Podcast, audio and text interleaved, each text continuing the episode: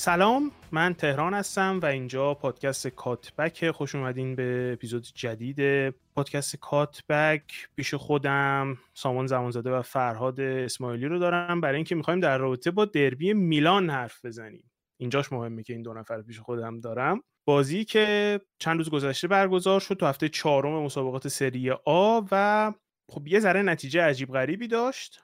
اما من فکر می‌کنم که خود بازی خیلی جذاب تره که دربارش حرف بزنیم تا که بخوایم وقت بذاریم صرفا در با نتیجهش حرف بزنیم. سامان بازی خوبی نبود. برای تیم میلان بازی خوبی نبود. و می‌خوام که از اینجا شروع بکنی که به طور کل به نظرت روی کرده پیولیا یا به این بازی درست بود یا اینکه به نظرت مشکل مربیگری نیست و صرفا یک پرفورمنس خیلی بد از تیمتون دیدیم توی این بازی؟ سلام تهران. منم به شنونده های کات‌بک سلام می‌کنم. و در پاسخ به سوالت من فکر نمی کنم که ما یک فاکتور رو بتونیم جدا کنیم یعنی single out کنیم بگیم این مقصر این نتیجه فاجعه آمیز میلان بود. اول از همه این رو بگم که من کاملا انتظار شکست رو میکشیدم و اصلا هم این رو به عنوان مثلا یه هواداری که همیشه بدترین سناریو رو از قبل پیش بینی می‌کنه نمیگم بلکه تو صحبت که با دوستان داشتم می‌گفتم که سطح دو تیم قابل مقایسه نیست. من همچنان موضعم نسبت به تیم اینتر خیلی جالبه که اگه الان از من یکی بپرسه موقعیت اینتر نسبت به فوتبالی که بازی می‌کنه در سطح اروپا چیه میگم هنوز هم underrated این تیم یعنی هنوز هم به اندازه کافی این تیم متوجه نشدن که چه performance ی ارائه میده. علیرغم اینکه فصل قبل به فینال اروپا هم رسید و سیتی رو اونقدر هم اذیت کرد خیلی ها هنوز خارج از هواداران ایتالیا بیشترشون. این رو یک اتفاق می‌دونن که یک تیم ایتالیایی اومد بالا و به رقبای آسون خورد در مسیر و اومد جلوی سیتی هم یه بازی خوبی کرد.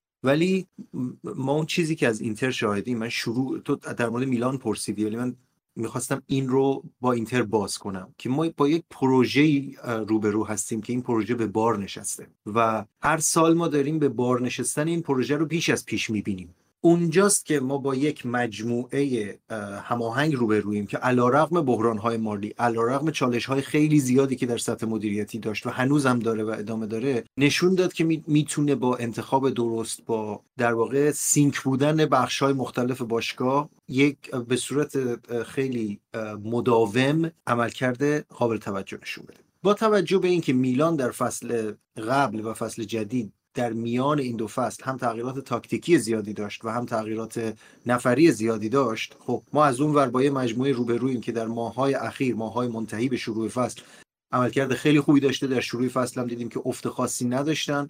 تغییرات کوچکی داشتن که خیلی سینک بوده با سیستم قبلیشون و همون رو ادامه دادن. از سوی دیگر تیمی رو داریم که تغییرات خیلی زیادی تو مجموعش انجام شده. چه در سطح مدیریتی چه در سطح بازیکنان داخل زمین. و تنها کسی که جاش تغییر نکرده پیولیه که خب سابقه پیولی مقابل اینتر با چهار باخت قبلی وارد شد. پس خیلی غیر قابل انتظار نبود که در این بازی هم اینتر تیمی باشه که توقع بردش بره. اما من بخش اول صحبت هم رو با تاکید بر روی کرده پیولی نسبت به بازی می‌خوام ببندم در واقع. چون بس زیاده می‌خوام که بس بچرخه و بعد دوباره برمیگردیم راجع بقیه مسائل صحبت می‌کنم روی کرده پیولی نسبت به این بازی قطعا اشتباه بود.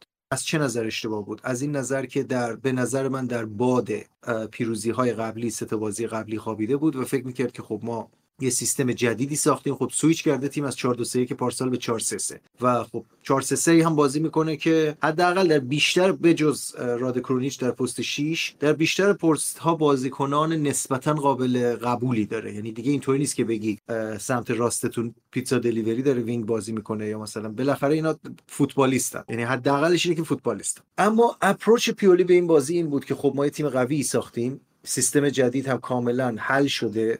و بازیکن ها باش خوب گرفتن چون داره دلیور می‌کنه داریم نتیجه می‌گیریم باش پس ما بیایم تمام ایده های رادیکال و تمام تغییراتی که داریم رو بیمهابا جلو اینتر هم با همون شیوه بیایم جلو و من میگم که کدوم دقیقا کدوم استراتژی و کدوم تاکتیک ها مد نظرمه. یک خط دفاعی محل شکلی خط دفاعی و شکل حرکت بازیکن خط دفاعی خصوصا دفاع میانی. تصاویری هست اگه من بتونم این رو به یه طریقی خدمت شنونده ها می‌ذاریم یه جایی توی کانال باشگاه کانال کاتبک یا حتی توییتر باشگاه. از حفره های عظیمی که خط دفاعی میلان خب شما می‌دونی که تیمی که 352 بازی می‌کنه و میراث در واقع کنته همینطور رسیده به اینزاگی و دیولپ هم شده در تیم حرکاتشون همش روی اوورلود آندرلود های جناهی پایریزی شده. یعنی چی؟ یعنی تغییر مداوم جهت بازی. از این سو به آن سو از آن سو به این سو برای اینکه نظم خط دفاعی میلان رو به هم بزنه. و شما در اولین نگاه در همون ابتدای بازی می‌بینید که این بازیکن ها کاملا مدافعین. از position خودشون خارج میشن. خیلی مسئله مهمیه این که یعنی تاکتیک تیم اینتر برای برهم زدن نظم دفاعی و خارج کردن مدافعین از position بسیار داره effective عمل می‌کنه. اینجا من می‌خوام به یک نقش پیولی اشاره کنم. پیولی نه تنها درمانی برای این نیندیشیده بود و بازیکناش رو با اتخاذ یک موقعیت محافظ کارانه تر دفاعی و یاد دادن بهشون که چطور اسیر تغییر جهت های جناحی در خط میانی حریف نشن و پیوستگی دفاعی خودشون حفظ کنن تشویق می‌کنه همیشه تیم خودش چیزی در مصاحبه هم گفته و دوست داره اصلا این شکل دفاع رو. شکل دفاع aggressive شکل دفاعی که مدافعین حالا چه کناری چه وسط خصوصا مدافعین وسط حمله کنن به سمت بازیکن صاحب توپ به صورت خیلی بی‌محابا. و جالبه خیلی جالبه که ما این شکل گل خوردن میلان از اینتر رو یعنی همین که مدافعین وسط این تیم میان حمله می‌کنن به بازیکن صاحب توپ. فضای پشتشون خالی میشه و هافبک های میانی اینتر میان و این فضا رو exploit می‌کنن اشغال می‌کنن و گل می‌زنن. چند بار ما باید این رو ببینیم؟ پارسال در بازی رفت این اتفاق افتاد. در بازی برگشت این اتفاق افتاد. و دقیقه دو دقیقه چند بود گل اول رو؟ دقیقه چهار بازی این اتفاق دوباره میفته خب اینجا دیگه واقعا قابل دفاع نیست. یعنی من نمی‌خوام حجمه بعدی الان علی پیولی رخ داده. من نمی‌خوام بی من بی... کسی نیستم که بی دلیل وارد جو بشم. ولی این بی دلیل نیست با دلیله. این مربی هیچ درسی از اشتباهات قبلی نگرفته بود و هیچ راهکاری برای اینکه جلوی اونا شاید فکر می‌کرد که داره شاید فکر کنه 4 3 3 تغییر سیستمی که داده باعث میشه که تو اون چون قبلا اینطوری بود که 4 2 3 1 بودن خب دیاز مثلا بالا بود و نمیومد تو کار دفاعی وسط زمین مشارکت کنه و ما همیشه راجع به اون سه برابر دو شدن در میانه زمین حرف می‌زدیم که باعث می‌شد این اتفاق رخ بده. اما اون بخشی از ماجرا بود. بخش دیگری از ماجرا approach دفاعی تیمه. high line high intensity حمله به سمت تو. خب نتیجهش این میشه که یک بار اشتباه کنه دفاع و بره جلو توپ ازش رد بشه. پشتش فضای کویر لوت اونجا هست آماده که هافبکا بیان exploit کنن و حالا من اینجا یه نقطه می‌ذارم رو حرفام که این بقیه دوستانم یه ذره بحث بچرخه ولی فقط می‌خوام بگم که این سه تا هافبکی که بودن دیروز کمکی با ایجاد برتری نفری در خط هافبک در فاز دفاعی نمی‌کردن. در فاز مالکیت توپ چرا؟ و نتیجه همین مالکیت توپ میلانه که حدود 60 درصد و 60 درصد بی نتیجه توپ رو می‌تونستن توانایی رو داشتن که در وسط زمین بچرخونن.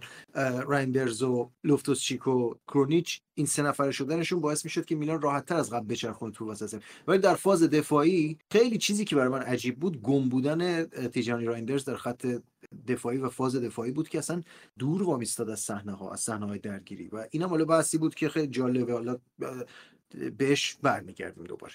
من جواب حرفمو گرفتم ازت با اینکه یه ذره این ور اونورش حرف زدی اما من کاملا جواب حرفم ازت گرفتم و عین همین سوال رو از تو می‌خوام بپرسم فرهاد که تو فکر می‌کنی اتفاقی که تو اون بازی افتاد اون 90 دقیقه‌ای که ما شاهد بودیم آیا نتیجه روی کرده سرمربی تیم میلان بود یا ما صرفا یک پرفورمنس بد دیدیم از یک تیم؟ منم سلام می‌کنم به شما دوستای خوب رفقای ناب و همچنین کسایی که دارن صدای ما رو میشنون. عرض به حضورتون که ببین این بازیه. حالا من خیلی دلم نمی‌خواد سامان اذیت کنم ولی من اول یه انتقادی از تو بکنم تهران. شما به عنوان مجری در شرایطی که ما داریم اپیزود دربی رو ضبط می‌کنیم به نظرم اجازه باید ندی که به سبک خود سامانم گفتم اجازه باید ندی. اجازه باید ندی که بیشتر از چهار دقیقه صحبت بکنه چون اینا چهار دقیقه بیشتر نتونستن بازی رو کنترل کنن و 86 دقیقه من باید صحبت بکنم. از این حرفا بگذریم. یه مسئله ای که هست ببین کلا پیولی مربیه که خیلی یه موقع هایی جو میگیرتش. یعنی من همه تیم هایی که ازش می‌شناسم اینجوری بوده که یه سیستمی طراحی کرده و انقدر بعد جالبیش اینه که اوایل کارش تو همه تیم ها بجز میلان بسیار خوب نتیجه گرفته. یعنی ده هفته اول شاید دوران طلاییش تو همه تیم ها بوده بجز میلان که برعکس شد. میلان شاید هفته اول اون مدت قبل از دوره کووید دوره قرنطینه تیمش خیلی بد بازی می‌کرد. خیلی شکل بدی داشت نتیجه خیلی متوسط رو به پایینی می‌گرفت و اون دوران یه اتفاقی براش افتاد که تونست تیم رو یه مدت زیادی در اختیار داشته باشه این تیم رو عادت بده به این سیستم و از اون به بعد یه مقدار تیمش پرفورمنس خوبی نشون داد. ولی در مقابل این سه پنج دویی که اینتر بازی می‌کنه و سه پنج دوهایی که تیم های دیگر بازی می‌کنن در مقابل همه اونها پیولی با این رویکرد مشکل خواهد داشت. چرا؟ چون شما درسته که سه بازی اول تو بردی squad ت به شدت تقویت شده نسبت به فصل قبل. به قول سامان پیک موتوری نداری توی wing راستت. فوتبالیست داری بالاخره تو تیم. فوتبالیستی که از قضا از شروع کارش توی میلان خوب بازی کرده درخشیده و تونسته بازی ها رو برگردونه. ولی وقتی شما داری با یه تیمی مثل اینتر بازی می‌کنی که می‌دونی چه کیفیتی داره و من که معتقد نیستم که هیچ کدوم از این دو تیم الان بالاترن الان احساس می‌کنم تا حدود زیادی همسطحن. یعنی توی تمام اون خطوطی که میلان تقویت شده و توی همه اون خطوطی که اینتر به اصطلاح بازیکن عوض کرده الان دو تیم به یه سطح مطلوبی رسیدن که برای سری آ سطح خوبیه. هم عمق اسکواد خوبیه هم بازیکن کیفیت سری آ رو دارن و در کل اسکوادشون متناسبه. منتها وقتی شما وارد یه همچین بازی بزرگی میشی انقدر تیم بزرگی نیستی و انقدر تیمت نسبت به حریف خوب نیست که بتونی سبک بازی که دلت می‌خواد رو دیکته بکنی به حریف. یعنی من فکر می‌کنم این سبک بازی که میلان همیشه انجام میده جلوی اینتر انگار که یه نفر اومده یه هدیه داده به اینزاگی. یعنی اینزاگی اصلا دلش می‌خواد تیم حریف اینجوری بازی کنه. توپو بگیره دستش اون وسط بچرخونه یواش یواش بیاد جلو. یه قطع پاس یه اشتباه یه تکل یه اتفاقی که توپو اینا از دست بدن و توپ بیفته دست بازیکنه اینتر. دو تا پاس پروگرسیو و برسیم به پشت بازیکنهای میلان و بریم به سمت دروازهشون حمله کنیم که همه گلا فکر می‌کنم روی همچین حالتی به دست اومد. و یه, یه مشکل دیگه ای که هست یک سری بازیکن ها توی میلان ببین فوتبالیست هر چقدر فوتبالیست خوبی باشه به همون مقدار کنترل کردنش کار سختریه یعنی شما هر چقدر تو هرناندز فوتبالیست خوبی باشه بخوای یه جاهایی جلوشو بگیری از یه سری حرکات اضافه برای مربی کار سختریه یعنی من فکر می‌کنم اگه یکی مثل با با پرستیژ آنجلوتی مثلا جلوی تو هرناندز وایسه تو هرناندز قاعدتا نمی‌تونه به اون هم به اصطلاح دهنکجی بکنه یه جورایی تو بازی هر کار دلش می‌خواد می‌کنه. من بعید می‌دونم که پیولی انقدر دستش رو باز گذاشته باشه که ببین تو در تک تک دقایق بازی اگه نگاه می‌کردی پشت تو هرناندز خالی می‌شد. حالا من معتقدم اختلاف دو تیم الان این پنج یک هم نیست این دیگه اتفاقی بود که بازم به روی کرده بد مربی برمیگشت که یعنی از اونجایی که بازی سه یک شد من احساس می‌کنم اینا بازی رو ول کردن کامل. دیگه براشون انگار مهم نبود چی میشه. فقط می‌خواستن که مثلا تو زمین دوتا پاس خوبم بدن دوتا شوت هم به دروازه بزنن انگار آمار بهتر شه. ولی در کل این اتفاق اگر سی تا بازی دیگه اینتر و میلان با هم دیگه انجام بدن و روی کرد دوتا تیم همین باشه شاید همین نتیجه به دست نیاد. ولی نهایتش در 100 تا بازی احتمالا مثلا 90 تا 90 به 10 بازی به نفع اینتر میشه تو این 100 تا. این اتفاقیه که خواهد افتاد. 90 تا رو اینتر می‌بره 10 تا رو شاید میلان مثلا یه کاری بتونه انجام بده. و مشکل دیگه هم که هستش من فکر می‌کنم روی کرده میلان هم یه مقداری توی نقل و انتقالات بعضی جاها واقعا بده که سر یه بازی کنی که شما واقعا بهش نیاز داری تا لحظه آخر چونه زدن یه خود کار اشتباهیه. درسته شاید سامان خیلی خوشحال باشه که تارمی نیمد به میلان. ولی ما بیایم تارمی رو نه به عنوان یک انسانی که میشناسیمش به عنوان یه فوتبالیستی که از کیفیتش آگاهیم نگاه بکنیم یه همچین بازیکنی واقعا شاید این جاها به درد میلان بخوره. جاهایی که ژیرو شاید خیلی سرحال نیست گرفتنش تحرک جیرو خیلی کمتره و یه همچین بازیکنی می‌تونست کنه. چرا سامان دیسلایک؟ یوویچ آورد تو. جای یوویچ تارمی میومد تو واقعا فرق نمی‌کرد. یوویچ اصلا تو به پاش خورد. من, من که ندیدم اصلا کاری بکنه.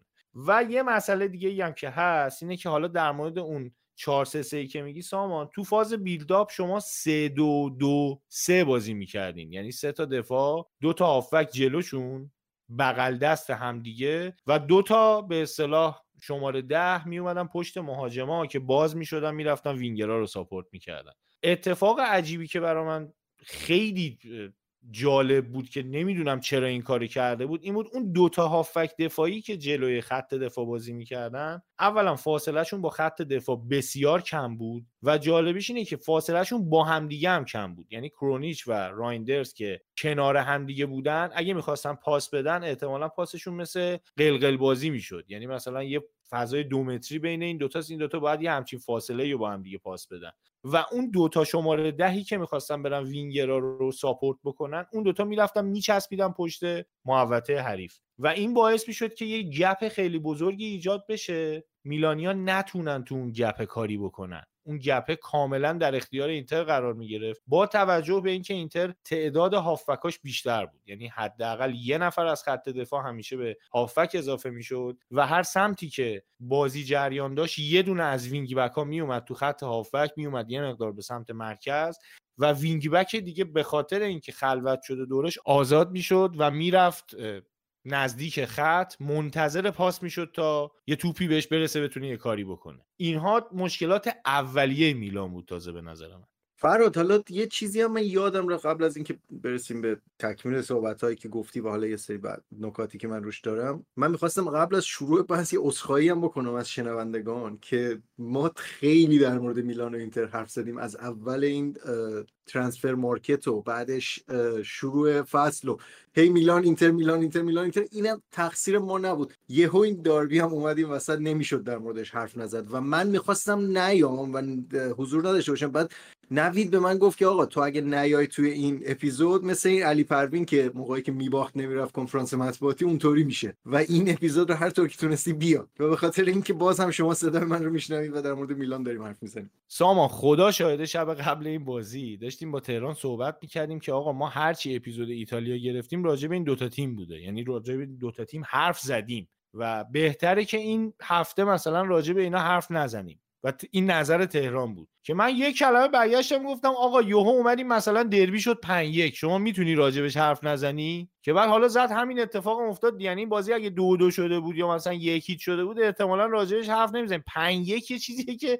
نمیشه نادیدش گرفت. آره خلاصه اینکه ما این اپیزود رو هم در مورد میلان و اینتر حرف می‌زنیم و قول میدیم تا یک, تا یک مدت قابل توجهی دیگه شما اسم پیولی و اینزاگی و اینا رو نمیشنوید توی کاتبک از طرف خودم ممکنه بقیه دوستان توی سایر مباحث بخوان اشاره کنم بهشون. ببین فرهاد یکی از دلایلی که حالا بحث زیاده واقعا در مورد این بازی و در مورد این دو تیم و دو تا مربی و اسکواد دو تیم. منتها ما خیلی پرداختیم قبلا بهشون و بعضی بحثا تکراری میشه. به خاطر این من می‌خوام یه زاویه جدیدی از قضیه رو مطرح کنم. ببین من و تو که از پارسال سر اینکه حالا نفر به نفر یا از نظر کیفیت اسکواد اینتر بهتره یا میلان بهتره با هم یه بحث بی نتیجه و بی پایانی هم داشتیم. عین این چیزا بود بعدن که بهش فکر می‌کنم. این کسایی که کنکور رتبه خوب میارن بعد کار تو رو دارم میگم. بعدش هم اصرار دارن که بگن آقا ما نخوندیم و مثلا رتبمون 200 شد 300 شد. تو هم هی اصرار داشتی که بگی آقا ما بازیکن هم نداشتیم و مثلا اسکوادمون هم قوی نیست و میلان از ما بهتر بوده و بازم با این حال موفق شدیم. که خب آقا چرا؟ مگه بازیکن خوب داشتن چیز بدیه؟ مگه کیفیت بازیکنان در پست های مختلف چیزیه که آدم ازش شرمنده باشه تو تیم. خوب دارید نوش جونتون. و این مسئله که خب من هنوزم فکر می‌کنم نفر به نفر هم بازیکنان اینتر در در بیشتر پست ها با فاصله قابل توجهی از بازیکنان میلان سرترن. یعنی فرض کنیم که ما اگر سمت چپ رو یعنی نفر به نفر توی دوئل های دو نفره در نظر بگیریم. شما دیمارکو رو قرار بدی جلوی کالابریا آوتکام خروجی محتمل این دوئل برنده شدن دیمارکو حتی تئو ارناندز که از بهترین بازیکنان ماست شما اگر در یک دوئل قرار بدی جلوی دومفریز نمیگم به اندازه سمت چپ به اندازه سمت راست میلان ولی 50 50 در بهترین حالت. در میانه میدان بازیکنان میلان بجز حالا لوفتوس که برتری فیزیکی داشت و چند مورد هم دیدیم که این رو استفاده کرد ازش آفک های اینتر خب چه از کیفیت تکنیک پا به توپ چه از پرسکوریزی و غیره برتری داشتن. خب پس بخشی از اون چیزی که میگی من, من, اینجا باید بپرم وسط حرفت. چون الان منظورت برتری تکنیکیه به طور کل یا فقط فیزیکیه؟ من اینو نفهمیدم تو حرفات. هر دو هم تکنیکی و هم فیزیکی. چون فکر می‌کنم خیلی داری بی انصافی می‌کنی در حق مثلا تو هرناندز. خیلی گفتم 50 50 50 50 با دونفریز دیگه. 50 50 یعنی مجموعه واقعا طور باشه. خیلی داری پایین میاری بازیکنای خودت بازی رو مرور نه بازی رو مرور کنید. همین با خیلی شان ممکنه که اوکی درسته. میگم که ببین این یک پرفورمنسه ولی دارم میگم آخه دونفریز ببین باز میگم آندرریتد به نظرم. یعنی دونفریز بازیکنیه که اگر روز خوبش باشه واقعا کمتر از تو هرناندز نیست به نظرم از نظر کیفیت. چه نظر فیزیک چه هوش تاکتیکی چه تکنیک چه پا به توپ. حالا اختلاف نظر هست. این بحث در سلیقه در مورد بازیکن‌ها تئو اشتباهات تاکتیکی خیلی زیاد می‌کنه. حالا می‌خوام اینو اینو می‌خوام برسم به اینکه چرا در واقع اون چیزی که فرهاد میگه درست مشاهده ای که کرده بود و من می‌دونم ایده پیولی چی بود و ایده پیولی انقدر بد اجرا شد که هر کسی من میشنوم یه تعبیری از خودش داره برای اینکه آقا پیولی می‌خواست چیکار کنه. اینکه ما می‌دونیم چیکار می‌خواست بکنه اینه که در بازی های آسونتر جلوی تیم های ضعیفتر دیدیم که این این اجرای این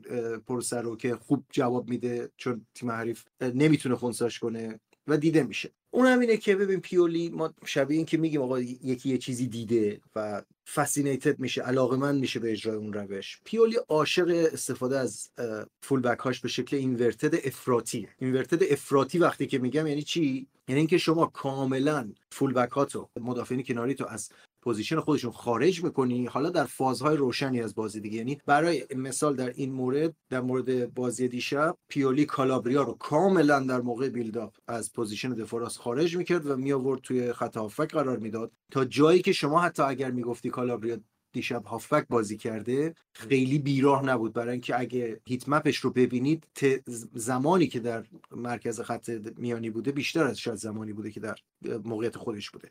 از اون ور تئو هم که خب وظیفه داشت بس... اونم بیاد بزنه به داخل یعنی به صورت آسیمتریکال موقعی با توجه جهتی که بیلداپ می‌کردن یکی از این دو همیشه یا تئو یا کالابریا یکیشون میومد کنار کرونیش قرار می‌گرفت توی خط هافبک. کرونیچ که خب پرس گریزیش نزدیک به صفره. یعنی بازیکنی که اگه یک نفر هم روش باشه نمی‌تونه buildup کنه. پس تنها کاری که می‌تونه بکنه اینه که خارج بشه از position خودش بازیکن بکشه با خودش. و اینجاست که پیولی با اضافه کردن یکی از full back ها می‌خواست تکیه کنه روی کی؟ روی تیجانی رایندرز که بتونه حالا با پرس گریزی بیشتری که داره بتونه بیاد و بازیکنی بشه که در این مارک شدن کالابریا یا تئو یا کرونیچ اون بازیکنی باشه که فضا پیدا می‌کنه و توپ رو میچرخونه. که ببین ایده بدی نیست این کار چون تیجانی رایندرز می‌تونه این نقش هیبریدی رو داشته باشه بین 6 و 8 ولی اجراش مستلزم اینه که شما اون بازیکنهای دیگه پرفکت عمل کنن و از اون مهمتر. وقتی تو داری دفاع کنار رو از موقعیت خودش خارج می‌کنی باید یه فکری هم برای ترنوورها بکنی. یه فکری برای از دست رفتن توپ بکنی که اون بازیکن کی قراره برگرده جاش رو پر کنه و چطوری. مثال عرض می‌کنم خدمتتون. برنامه چیه؟ برنامه اینه که برنامه این بود که اگر میلان با ضد حمله مواجه بشه دفاع وسط اون سمت اگر دفاع کنار که رفته اینورتد زده به قلب زده به مرکز نتونه برگرده سر جاش دفاع کنار اون سمت جاش رو پوشش بده. خب اینجا تنها جاییه که می‌خوام بگم شاید از نظر هندسی تاکتیک پیولی کار کرده ولی خب مربی باید یه جلوتر از نوک دماغش رو ببینه. گل اول اصلا همون گل اول رو با هم بود در گل اول این اتفاق رخ داده دیگه. مالکیت مالکیت توپ سری عوض شده. تئو هرناندز نرسیده برگرده سر جاش. حالا بعضیا میگن خطا کرده دونفریز روش. می‌تونست خطا هم باشه. اصلا انقدر فاصله دو تیم زیاده. من نمی‌خوام وارد بحث زیاد بود در بازی پیروز که من نمی‌خوام وارد بحث داوری بشم. به هر دلیلی تئو نرسیده برگرده جاشو پر کنه. مالکچا به موقع رسیده. یعنی تاکتیک از نظر هندسی جواب داده. ولی خب مثل پنیر یهو جلوی توران وا میره و میره اونور و گل می‌زنه. سیمون کیر در سمت راست همین وظیفه رو داره در مقابل زمانی که کالابریا فرصت نمی‌کنه برگرده سر جاش. و خب سیمون کیر هم توی تگ... نفر به نفر با این وضعیت بدنی که داره اونم در مقابل توران. آها اینجا من ببخشید یه پرانتز باز کنم. یه چیزی رو من باید همین الان اکنالش کنم اعتراف کنم به اشتباه خودم که یه ذره از سر حسودی بود البته. توی بحث های ترانسفر مارکت ویدیو ترانسفر مارکتی که ما در مورد اینتر گرفتیم من گفتم به تورام های قرار بود یقتو بگیرم. و قرار بود آره. یقتو بگیرم سر این. آره. من پیش دستی کردم. اگر فکر می‌کنی فرار کردی این قضیه کاملا سخت در اشتباهی عزیزم. خب ببینید خب تورام قرار بود میاد میلان و کنسل شد و رفت در واقع روز آخر یهو تغییر جهت داد رفت اینتر واکنش طبیعی یک هوادار اینه که خب حالا همچین مالی هم نبود. رفت رفت. اشکال نداره. مال بد و من کاملا قبول می‌کنم که حرفایی که زدم اشتباه بوده. توران بازیکن فوق العاده و ای کاش میلان به جای اینکه وقتش رو توی ترانسفر مارکت تلف همون کارهایی که فراد گفت بکنه که آقا تا روز آخر لنگ این بمونه و ایجنت تو سر یه میلیون دو میلیون چونه بزنه اگر توافق اولیه‌ای داشت با مارکوس تورام رو اجرا می‌کرد و نهایی می‌کرد. اینو من یه عذرخواهی بکنم بابت این موضع اشتباهی که گرفتم. سامان حتی کامادا یعنی من هر بازی که از کامادا می‌بینم توی لاتزیو در حال حاضر من فکر می‌کنم حتی یکی از بهترین بازیکنهای لاتزیو با اینکه چند هفته بیشتر با این تیم نبوده ولی من واقعا بازیشو می‌بینم لذت می‌برم. هفته گذشتم صحبت کردیم در مورد اینکه خط آفک میلان به شدت به درد پاس پاس پاس می‌خوره. پاس پاس پاس پاس پاس پاس یه مد یه مد بریم جلو و تا اون پشت بریم حالا نمی‌دونیم چیکار کنیم. حالا مهاجممون رو گرفتن نمی‌دونیم به کی پاس بدیم. فضا نداریم مجبوریم دوباره برگردیم عقب فقط حفظ توپ بکنیم. یکی مثل کامادا قابلیت ضربه زدن به شما می‌داد. یعنی می‌تونستین جاهایی که مهاجماتون گیرن یه بازیکنی داشته باشین که اون پشت شوت بزنه. نه اینکه اینایی که الان دارین فلجن ولی کامادا واقعا با کیفیت این کار رو انجام میده. یعنی حداقل تو فاز حمله تو ضربه زدن خیلی کمک می‌کرد به تیم. آره اینو من توی موقعی که راجع بازی لاتسیو ناپولی لاتسیو صحبت کردیم گفتم نمی‌دونم توی کاتبک گفتم یا توییت کردم که کامادا می‌تونست هم همون هم حتی می‌تونست deal خوبی باشه برای میلان. ولی خب مسئله اینه که تصمیم گرفتن سویچ کنن به 4 3 و حل شدن کامادا تو 4 3 3 ولی چه اشکالی داشته اگه تیم الان مسئله اینه که ما بخوایم سویچ کنیم به 4 2 3 1 گزینمون پلیسیکه حالا در موردش حرف می‌زنم. در مورد زیبایی های این بازیکن و در عین حال ناامیدی هایی که به یک تیم خواهد داد در طول فصل. اما برگردیم به اون بحث قبلی اتفاقی که در بازی دیروز افتاد این بود که میلان تو اجرای این ببین خب ما باید اینو توجه کنیم که اجرای همچین ایده یا درسته که پپ اجرا می‌کرد توی سیتی یه جوری که انگار داره با جویستیک از بیرون بازیکن‌ها رو حالا هر بازیکنم تازه یه نفر هدایت می‌کنه و به درستی میاره سر جاشون می‌بره برمیگردونه سر جاشون. وقتی که این resting defense شون یا شکل buildup شون رو تشکیل می‌دادی خیلی انحراف کمی از اون چیزی که باید داشت میداشت و همیشه به موقع هم برمیگشتن. حالا اشکال همیشه رخ میده. ولی اینکه شما بیا یه کاریکاتوری از inverted full back رو اجرا کنی اینکه از چهار باری که توپ لو بره سه بارش درست و به موقع نتونن برگردن و دوچار سردرگمی بشن. باز اینو یادآوری هم بکنیم به من بچه من چند تا عکس جدا کردم اسکرین شات جدا کردم از بازی که این سردرگمی میلان در transition منفی رو نشون میده. شما اگر به اندازه کافی تمرین نکردی که perfect کنی آره شما وقتی جلوی امپولی بازی می‌کنی نمی‌دونم جلوی سالرنیتانا بازی می‌کنه رو هیچ از اینا بازی نکردن. در موقعیتی قرار نمی‌گیره که critical بشه بحرانی بشه موقع از دست دادن توپ بازیکن‌ها درست به موقع سر جاشون برگردن و اگه برنگردن فاجعه ای رخ بده. ولی وقتی با این approach میری توی بازی شبیه این می‌بینی دیگه. turnover رخ میده توپ از دست میره. من یه اسکرین شات بهتون نشون میدم که چارتا دفاع میلان توی transition منفی هستن و هر چارتا خارج از position ن. یعنی همه با هم قاطی کردن. حالا باحالی قضیه اینه که یکی ممکنه این ببینه بگه wow چه مثلا total football یه مثلا همه شناورن. ولی بابا اینطوری نیست. اینا رو جاهاشون رو عوض می‌کنه. out of position می‌بره توی buildup موقعی که توپ از دست میره اینا دچار سردرگمی میشن به سادگی و هر کی یه یه مسیری رو گرفته داره میدوه به سمت عقب و اصلا فاجعه است. و اینم اینجا من اینو ببندم. بس زیاده واقعا. من که اینتر توی ضد حمله ها الگوی کاملا روشن تمرین شده و قابل مشاهده ای داره. شما ببینید که اینا دوتا مهاجم دارن. شما فرضتون بر اینه که خب دوتا مهاجمشون لاتارو مارتینز و توران باید برن تو فضا دیگه باید برن تو فضا جا بگیرن که توپا رو انتقال بدن از این بلاک 5 3 2 دفاعی هافبکا برسونن بهشون. و چیزی که در واقعیت می‌بینی چیه؟ چیزی که در واقعیت می‌بینی اینه که لاتارو مارتینز روی ضد حمله برمیگرده عقب چون هم ویژن خوبی داره هم با خودش یه دفاع وسط می‌کشه و هم قابلیت قابلیت در واقع حفظ توپ خیلی خوبی داره یعنی لینک خیلی خوبه. از اون طرف دیمارکو و دومفریز هستن که کنار تورام رانهای هجومی رو تو ضد حمله انجام میدن و این قشنگ معلومه که کار شده شما کاملا می‌بینی الگوشو. و خب در مقابل همچی تیمی نمیشه با سیستم هردنبیلی رفت جلو و بازی کرد. سامان این چیزی که میگی کاملا درسته و جالبیش اینه که ما نسبت فصل پیش بهترین جایی که به نظرم تقویت شدیم تو خط حمله است. یعنی ما تورام رو این فصل داریم به جای لوکاکو یه قابلیتی به ما اضافه شد که این قابلیت اینه که لوکاکو بدون توپ خیلی خوب میدوید. یعنی وقتی که توپو مینداختن جلو لوکاکو با اون قدرت بدنی و نمی‌دونم با اون عضلات و اینا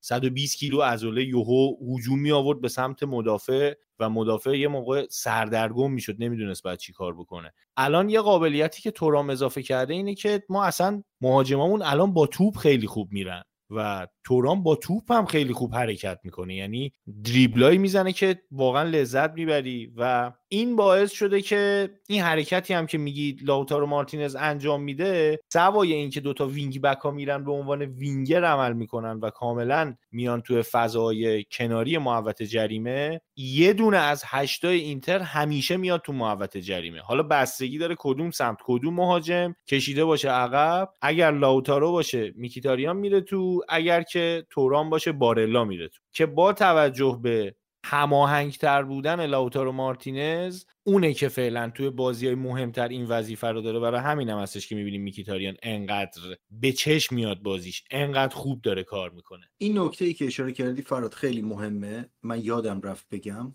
و خیلی خوب شد که گفتی یادم انداختی. اشغال کردن فضاهای داخل box اینتر رو باز ببینید همون هم الگو داره. یعنی مشخصه که کی باید بره داخل box داخل محوطه جریمه کجا رو اشغال کنه و چقدر به کرات می‌بینیم که جلوترین بازیکن اینتر توی یک موج حمله یکی از هافبک های میانیشونه. مثال روی گل اول.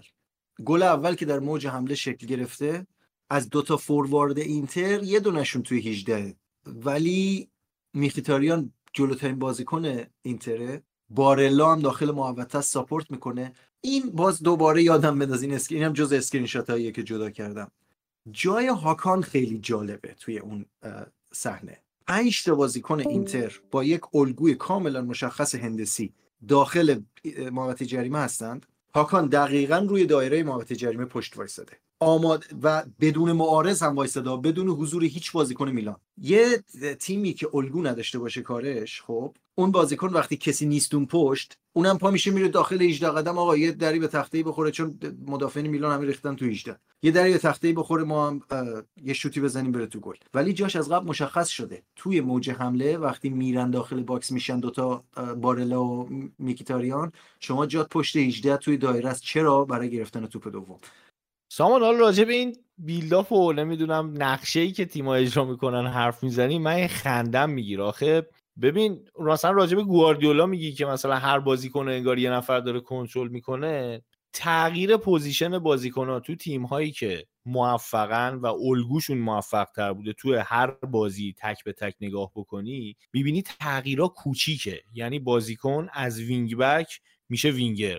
بازیکن از پست 6 میاد یه قدم جلوتر میاد مثلا پشت اون جایی که ده وامیسه. یه یه به اصطلاح شماره هشت میاد تو محوطه یعنی فضاهایی که اینا جابجا جا میشن و position که می‌گیرن آنچنان تفاوتی با قبلیه نداره و نسبت به position اصلیشون اونقدر تغییر نمی‌کنن. تو میلان بجز مینیان که احتمالا روش نمیشه پیولی ده تا بازیکن دیگه نقششون عوض میشه تو هر فاز. یعنی هر لحظه ای از بازی نگاه می‌کنی این الان وینگره الان شد مثلا مهاجم نوک جیرو اومد ده لافتس‌چیک رفت شد هفت نمی‌دونم اون یکی رفت دم پرچم کورنر وایساد اون یکی رفت از مربی دستورات رو بگیره. اصلا زیادی این انتقال position انجام میشه و خیلی این دیگه چیز گنده ایه شما دیگه خودت که می‌دونی پیولی. خودت که دیگه می‌دونی چقدر توانایی داری. تیم تو داری تو تمرین می‌بینی. این همه آخه چیز کردن یه خورده کار عجیبیه دیگه. این همه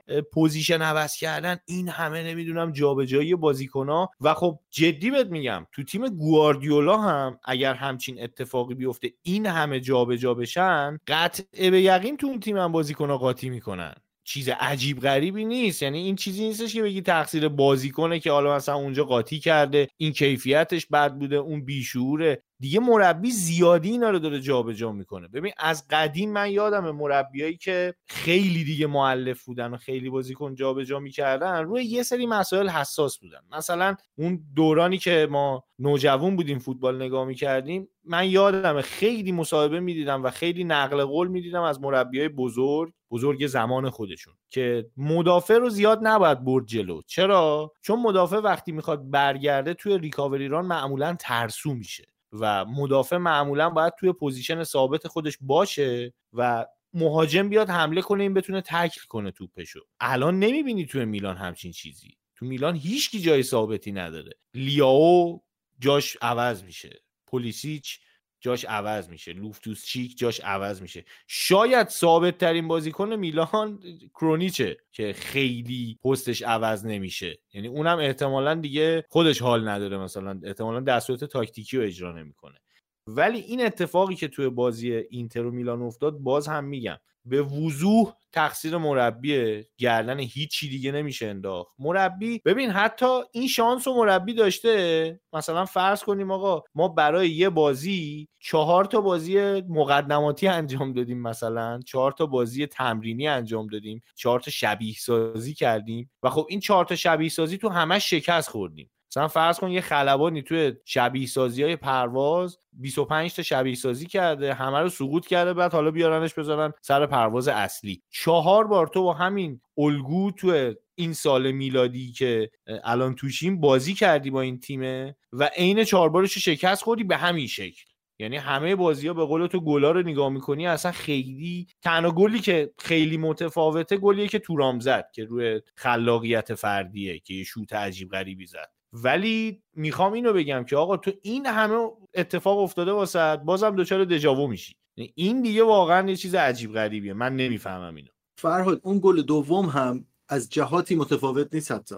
گل دوم هم دقیقا روی یک ضد حمله رخ میده که fullback های میلان نمی‌تونن برگردن به position خودشون و کسی که در واقع داره با دومفریز و تورام میدوه به سمت عقب این دارم به قبل از صحنه شوت زدن و گل زدن اشاره می‌کنم بازیکنانی هستن که دارن خارج از position خودشون می‌دوئن در اون موردم که گفتی حالا من note هایی که برداشته بودم برای اینکه بحث کنیم در موردش note های دیگری بود ولی این یکی از اون اپیزودهایی شد که قشنگم شد. بحث رفت به سمت دیگری. من چیزی که نوشته بودم راجع بهش دوست داشتم حرف بزنیم امروز این بود که خب ما دو تا در واقع رویکرد داریم نسبت به formation توی فوتبال مدرن. یکی اینه که formation باید برات خیلی سیال باشه و به راحتی بتونی بین formation های مختلف سویچ کنی چون اون چیزی که به بازیکنات تو تمرین یاد میدی عدد نیست 4 2 3 1 یا نمی‌دونم 4 4 2 یا 4 3 3 بلکه رابطه بین فضا و بازیکنانه. یعنی شما را... یه رابطه تعریف می‌کنی برای هر پست بین بازیکن کناری خودش و فضایی که توش قرار داره. و خب تیم ها position سیالی یه وقت دیگه هست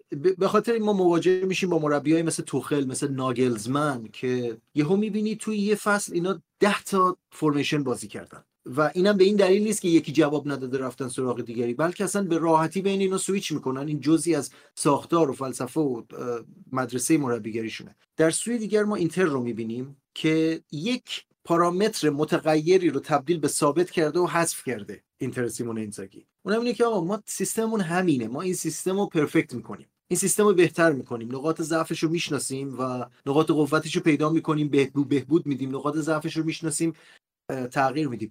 این خودش می‌تونه موضوع یک بحث خیلی گسترده باشه که آقا کدوم یکی از این دوتا روش مناسب تره کدوم یکی شما اگر مربی بودین و یک تیم دستتون بود کدوم یکی از این دوتا روی کرد رو نسبت به مقوله سیستم یا فرمیشن در ذهنتون ایجاد می‌کردید اما امروز بحث رفت سمت دیگه و دیگه فکر نمی‌کنم فرصت بشه ما برگردیم به این. اینو ما به قول معروف رین چک می‌گیریم که توی اپیزود بعدی راجع بهش حرف بزنیم. اما امروز بحث رفت به این سمت. یه صحبت خیلی جالبی رو مطرح کردیم.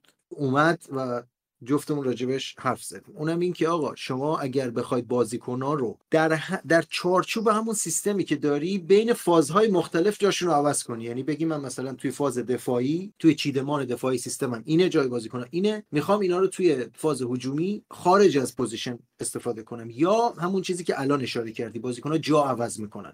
ببین فایده های جا عوض کردن و سیال بودن حالا position خصوصا توی کار هجومی فایده های روشنی داره. خب مهمترین فایدهش اینه که تمرکز دفاعی تیم حریف رو به هم می‌زنه دیگه. اینا از قبل تعیین کردن که آقا این یار توه این زون توه. وقتی یکی از زون خودش خارج میشه مدافع حریف که اون زون رو داره و اون یار همیشه توشه درگیر این پارادوکس میشه که من دنبال این بازیکن باید برم یا زون خودم حفظ کنم. تا کجا باید دنبالش بدوم کجا رهاش کنم؟ یعنی ایجاد توربولانس توی خط هجومی تیم برای شکاف ایجاد کردن برهم زدن تمرکز و شکستن خط دفاعی حریف چیز مهمیه. ولی مسئله اینه که خب اگه به همین راحتی بود که همه این کار می‌کردن دیگه. می‌گفتن که از اول بازی تا آخر بازی شما کاتوره‌ای حرکت کنید. wing چپ بره راست wing راست بیاد چپ. مسئله اینه که شما کاری کاری داری می‌کنی که راه حل نمی‌تونه خودش تبدیل به بحران بشه برای تیم خودت. این چیزیه که ما در تیم پیولی داریم می‌بینیم. یعنی این داره از این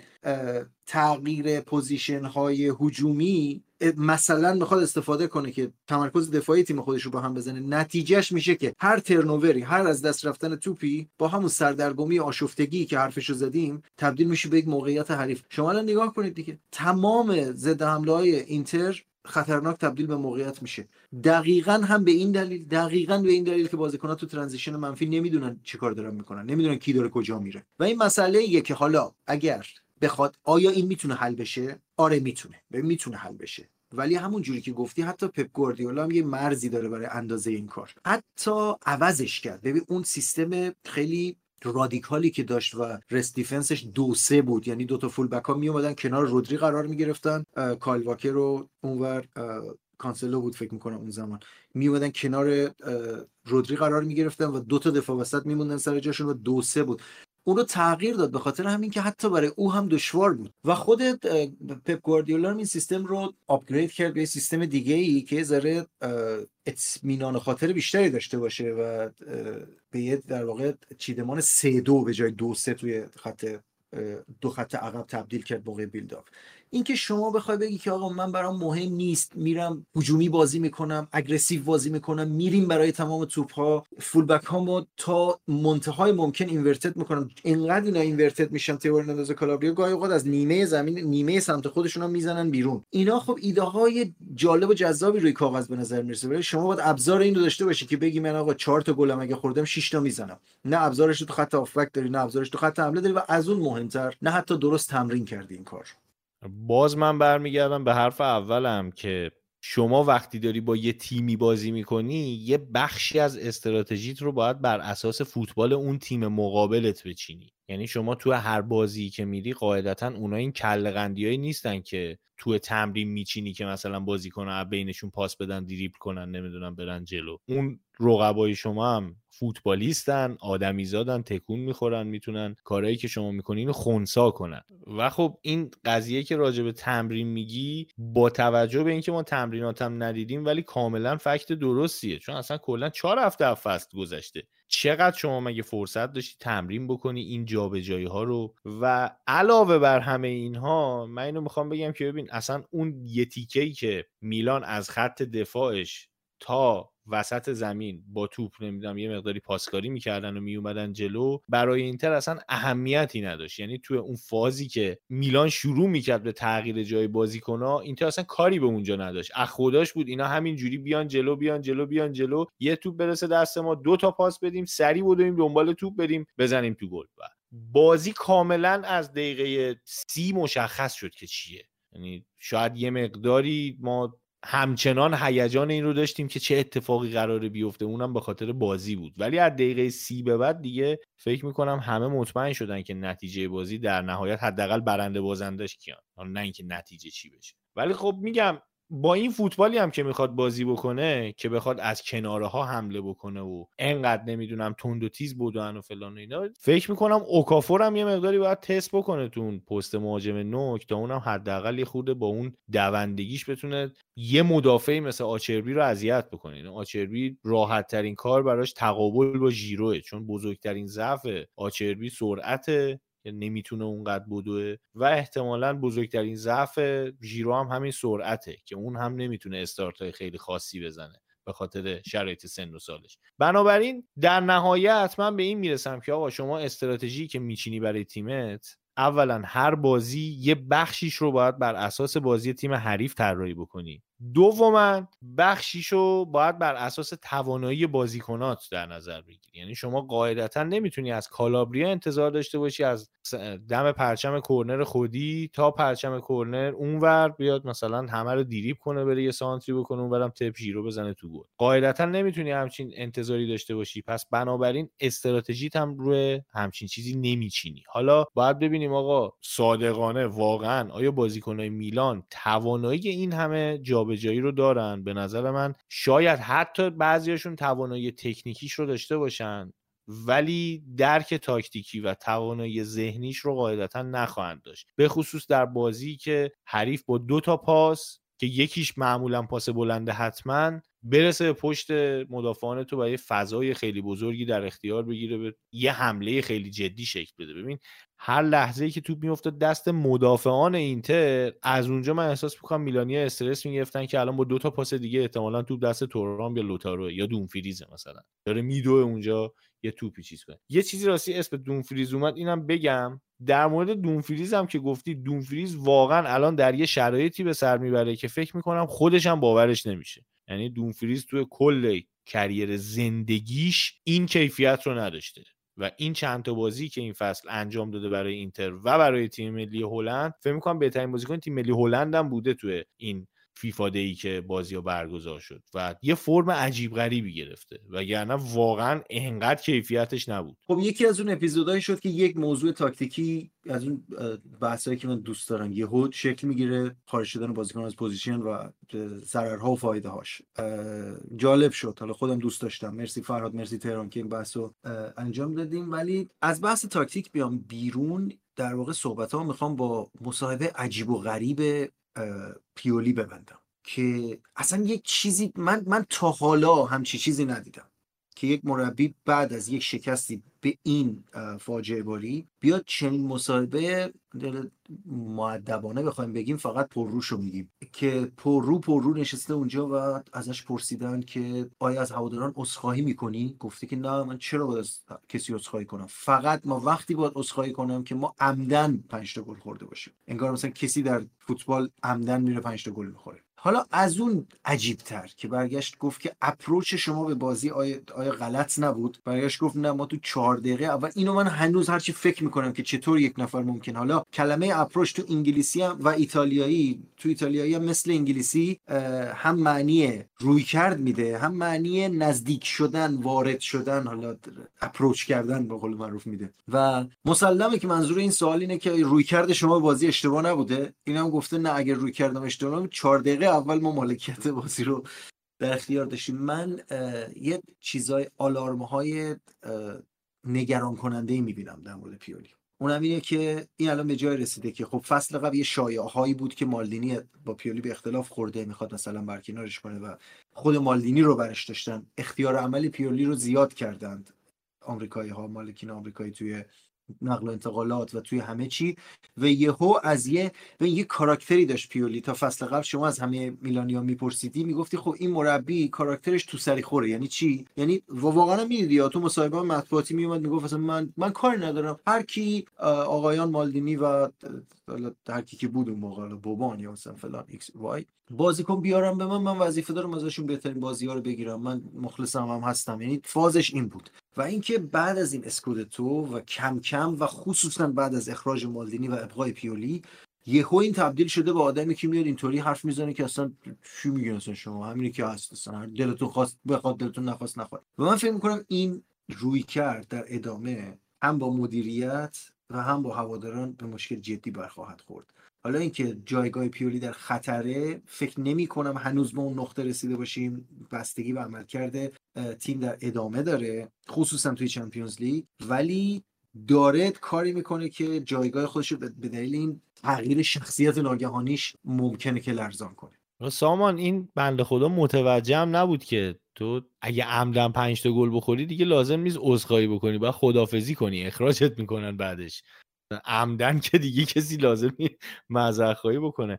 ولی خیلی عجیب بود. منم واقعا متوجه نشدم که این چهار دقیقه رو که مطرح کرد منظورش چی بود. نمی‌دونم بیاد واقعا زوال عقل گرفته یه چرتی همینجوری اومد گفت. نمی‌فهمم. در کل اینو بهت بگم پیولی من فکر می‌کنم این فصل فصل آخرشه دیگه. اگه خدا واسهتون بخواد. البته من که ناراحت میشم بره از میلان ولی فکر می‌کنم فصل آخرشه دیگه. بعید می‌دونم بیش از این نگهش دارم. به خصوص با این گروه سختی که تو چمپیونز لیگ افتاده خیلی سامان باید بد شانس باشین که این مثلا تو گروه یه عملکرد خیلی خفنی داشته باشه باز واسه فصل بعدم نگهش دارن. چون واقعا شما اسکواد مستعدی دارین و من فکر می‌کنم که این دیگه چیزی نمی‌تونه به این اسکواد یاد بده. چیزی نداره برای ارائه. با این اسکواد خیلی قشنگتر از این میشه فوتبال بازی کرد. حالا من و فرهاد در رابطه با تورام موقعی که گلادباخ هم بود خیلی حرف می‌زدیم جفتمون خیلی از بازیش خوشمون میومد و الان تونسته زوج خیلی خوبی با لاوتا رو تشکیل بده.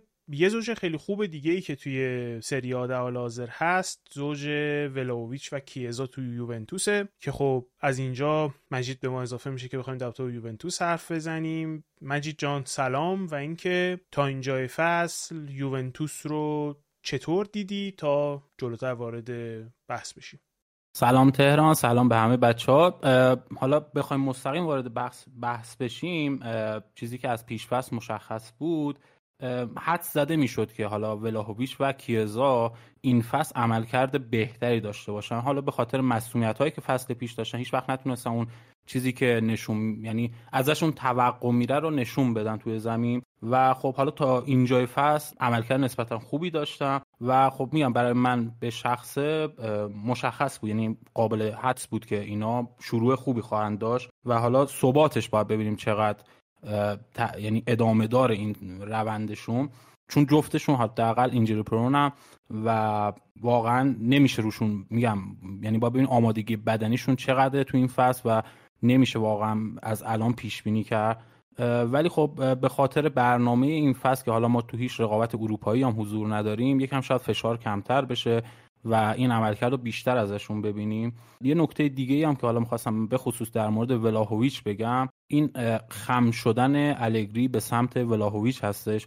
به خصوص اینکه خب فصل پیش ما خیلی حالا توی اپیزود جنبندی هم من نبودم ولی خب نوید به خوبی اشاره کرد که الگری از مهاجمش توقع داره که بتونه پشت به دروازه بازی کنه و توی بازی سازی تیم شرکت داشته باشه. این فصل کمتر ما اینو می‌بینیم. نمیگم نیست اصلا ولی خب این خم شدن الگری می‌بینیم که الان ولاهویچ اون گزینه ای هستش که ضربه آخر رو می‌زنه. و خب جابجایی کیزا هم که حالا آوردش به دروازه نزدیکترش کرد خب اینم خیلی به نظرم حرکت مثبتی بود. چون کیزا حداقل خطرناک می‌تونه باشه اون محدوده. حالا من خیلی رو جفتشون نقد دارم و حالا هر کسی هم حتی مثلا بازی های یووه رو ندیده باشه از عمل کردی که حالا گرفته مثلا شاید بگه مثلا یووه برگشته یا یووه داره مثلا خیلی خوب بازی می‌کنه ولی به نظر من هنوز اون الگری بالا ما توی یووه می‌بینیم و نتایج به نظرم یه کمی گول زننده هستش. هرچند که میگم بالا وقتی که دوتا مهاجم به این خطرناکی داشته باشی می‌تونی حالا از تک موقعیتات بهتر استفاده کنی. ولی خب موردی که هستش اینه که حتی فصل پیش با همون مصومیت ها با همون مشکلاتی که پیش اومد هم ولاهویچ شروع خوبی داشت. ولی در ادامه حالا باز به خاطر همون مشکلات افت کرد عمل کردش. میگم منتظر هستم بیشتر از یوونتوس ببینم تا بتونم در مورد این تیم بیشتر صحبت کنم. حالا حداقل بحث بازیکنها رو بیشتر بشکافم. مخصوص میگم بحث تاکتیکی اونقدر هنوز به نظر من شکل نگرفته. اون تاکتیکی که حالا الگری منتظرش هستش یا حالا می‌خوایم ازش ببینیم. به خاطر همین میگم یه انتظاری هستش که من باید ببینم به کجا می‌رسه این تیم تا بخوام از نظر تاکتیکی هم تیمو بیشتر بشکافم. یه نکته گفتی مجید در با اینکه شاید این حس بشه که تیم چون داره می‌بره داره خوب بازی می‌کنه. من به شخص اعتقادی ندارم به اینکه یووه خیلی داره خوب بازی می‌کنه. برای مثال بازی یوونتوس لاتزیو من هیچ موقع احساس نکردم که یوونتوس خیلی سواره بر بازیه یا خیلی بازی رو داره کنترل می‌کنه یا خیلی سره بر تیم لاتزیو. با اینکه بازی رو سه یک بردن اتفاقا این الگری بالی که میگی رو من خیلی تو بازی احساس کردم. سامان تو چطور دیدی؟ آیا تو هم این قضیه رو احساس کردی یا فکر می‌کنی که تیمه داره خیلی فوتبال خوبی بازی می‌کنه؟ من دوست دارم یه قدم برگردیم به عقب. الگری دیگه در واقع تبدیل شده به یکی از میراثداران بخش بزرگی از تاریخ فوتبال باشگاه ایتالیا که با توجه به سابقه ای که داره ظهور و به اینجا رسیدنش که تقریبا یه 15 سالی گذشته از اون زمانی که چهره شد اونقدر به موفقیت های چشمگیر رسید با میلان اسکودتو برد و بعد رفت یوونتوس در زمانی که کسی انتظارشون نداشت و اون موفقیت های خیره کننده پی رو کسب کرد و به دو تا فینال اروپایی رسید. سوالی که همیشه برای دنبال کنندگان فوتبال ایتالیا مطرح بود این بود که واقعا الگری یک مسترمایند تاکتیکیه یا نه نیست و صرفا یه سری بازیکن خوب داره در یه سری موقعیت هایی می‌تونه نتیجه بگیره و در کوچکترین زمانی هم که تو بحران میشه نتیجه گیری هاش از بین میره. خب اگه خلاصه بخوام بگم ما هنوز جواب این سال رو نمی‌دونیم. 15 سال ما با الگری همین داستان رو داریم. یعنی شما هرگز نمی‌تونی بگی که الگری داره خوب بازی می‌کنه الگری از نظر تاکتیکی سوار روی کاری که داره انجام میده یا نیست. حتی در مواقعی که بهترین نتایج رو هم می‌گرفت. ببین یه دوره ای بود البته یه دوره ای که خب دوره اول یوونتوسش زمانی که ببین زم... دارم راجع به زمانی حرف می‌زنم که پیانیچ و خدیرا دو تا هافک دفاعی تیم بودن مثلا. در اون دوره رو دارم میگم و پوگبا رو دستشون جلوتر بازی می‌کرد و مانزوکیچ وینگ چپ بازی می‌کرد و اون تیمی که الگری بازی که از اون تیم می‌گرفت شاید بهش بتونم بگم اوج دوران تسلط تاکتیکی الگری بود روی تیمی که روی فوتبالی که تیمش بازی می‌کرد. اگه حالا اون میلان جرقه‌ای سال 2011 رو هم در نظر حالا بالاخره با اون بازیکنایی که داشت فوتبال خوبی بازی می‌کرد. به جز اون به جز اون دو فصل دو سه فصلی که این وسط داشته همیشه حتی در فصلهایی که موفقیت هم آورده حتی در برخی فصلهایی که با یوونتوس قهرمان شده همین فراز و نشیب های performance ی رو داشته. یعنی قبل از رفتنش از یوونتوس آخرین فصلش که رفت و ساری جانشینش شد یوونتوس بازیاش رو می‌برد. ولی همه هر کی بازی رو می‌دید فکر کرد که خوب بازی نمی‌کنه. و دقیقا حرفی که الان مجید زده در اون فصل ما بعد هر بازی یوونتوس این حرف رو می‌زدیم. که خب این بازی رو هم بردن و واقعا هم میبردن پشت هم میبردن. و می‌گفتی که خب ولی خوب بازی نکرد. حتی این تیم هم جلوی یوونتوس بهتر بازی کرد. در مورد لاتسیو هم خب ما همین این بازی همین رو باش روبرو بودیم. یه حالت فازی داره. یعنی شما نمی‌تونی بگی خوب بوده یا بد بوده. اگر به آمار هم رجوع کنی خب بله. تهران من نکته تو رو می‌بینم. یعنی point of view تو رو می‌بینم و point of view مجیدو که میگین خوب بازی نکرده یوونتوس. یوونتوس نمی‌تونست جریان مالکیت رو وسط زمین حفظ کنه. بیشتر مالکیت رو می‌داد به لاتسیو و سعی می‌کرد توی نقاطی از بازی نقاطی از زمین و لحظه هایی از بازی که می‌تونه momentum رو عوض کنه بیشترین تاثیر رو بذاره. خب؟ ولی مجید من می‌خوام اینو ازت بپرسم که آیا این نزدیکترین چیز به دوران اوج الگری نیست؟ یعنی اگر ما اندک اعتقادی داشته باشیم که این مربی یک زمانی توی همین تیم یوونتوس خودم اولش گفتم argument رو درک می‌کنم که آقا شما موفق هم که میشی بازیت قانع کننده نیست که خودت تحمیل کرده باشی به حریف از نظر تاکتیکی. ولی می‌خوام بگم آیا اصلا این امضای الگری نیست که حتی در زمانی که بهترین موفقیت ها رو کسب کرد 90 امتیازم می‌گرفت توی فصل نیازی به این نمی‌دید که در هر بازی خودش رو تحمیل کنه به حریف یا قانع کنه خودش رو به از این منظر اگه نگاه کنیم من می‌تونم اینطوری خلاصه کنم حرفمو که به نظرم الگری داره نزدیک میشه به اوج بازدهی خودش. یعنی نزدیک داره میشه به اوج خودش و این امیدوار کننده است به نظرم برای یوونتوس. که اوج خودش هم جایی نبود که فوتبالش رو به حریف تحمیل می‌کرد. ببین سامان من متوجه منظورت هستم و به نظرم درسته آره. یعنی چیزی که این فصل داریم حداقل می‌بینیم تا اینجای فصل خیلی داره به همون سبک الگری تو اوجش نزدیک میشه. ولی خب مسئله ای که هستش اینه که چون حالا اشاره کردید به همون دوران می‌خواستم بگم. همون دوران هم یعنی یکی از بزرگترین مشکلات من به شخصه این بود که آقا این آدم لجبازه. یعنی من یادم میاد یه بازی رو که به خاطر اینکه زیاد بهش انتقاد کرده بودم به خاطر همین سبک بازی اومد. بازی که حالا مثلا دو تا مدافع اصلیش رو نداشت هافبکاش رو استراحت داده بود. اومد مالکانه بازی کرد حالا 4 1 هم باخت. فکر کنم به آتالانتا هم بود اگه اشتباه نکنه و گفت تو مصاحبه بعد بازی گفت اینم نتیجه بازی مثلا مالکانه. یعنی برای اینکه خودش رو تبرئه کنه تو بدترین حالت اومد اون سبک بازی بازی کرد. من میگم مشکلی با سبک بازی الگری نیستش واقعا. ولی خب میگم شاید نتایج گول زننده باشه که مثلا خب یوونتوس داره نتیجه می‌گیره. یوونتوس الان دوم جدوله. الان می‌خواد مثلا می‌تونه برای قهرمانی چلنج کنه. میگم این موضوعات یه کمی از بیرون که نگاه میشه و در موردش حرف زده میشه یه کمی خود واقعی تیم رو نشون نمیده. به خاطر همین من میگم مثلا خوب بازی نکرده. حتی تو این بازی که مثلا سه یک هم برده ولی میگم خوب بازی نکرد. یعنی واقعا این دیده می‌شد که لاتسیو خیلی بهتر بازی کرد. حالا میگم از موقعیتاشون نتونستن استفاده کنن و یوونتوس تو همون تک موقعیت هایی که داشت خیلی خوب عمل کرد و تونست نتیجه رو به نفع خودش رقم بزنه. ولی خب میگم کلا این موضوع یه بحثی هستش که به نتیجه هم نمی‌رسه. یعنی الگری ما هر چقدر بخوایم بشکافیم نمی‌تونیم بگیم که این آدم با این سبک نتیجه می‌گیره پس مربی خوبیه و مستر ماینده یا اینکه نه واقعا یه آدم خوششانسیه که حالا مثلا ترکیب خوبی نصیبش شده و حالا از این ترکیبه داره بهترین استفاده رو می‌کنه. ضمن اینکه اینم می‌خواستم بگم اشاره کنم که الگری یه سری ایده های همون دوران داشت.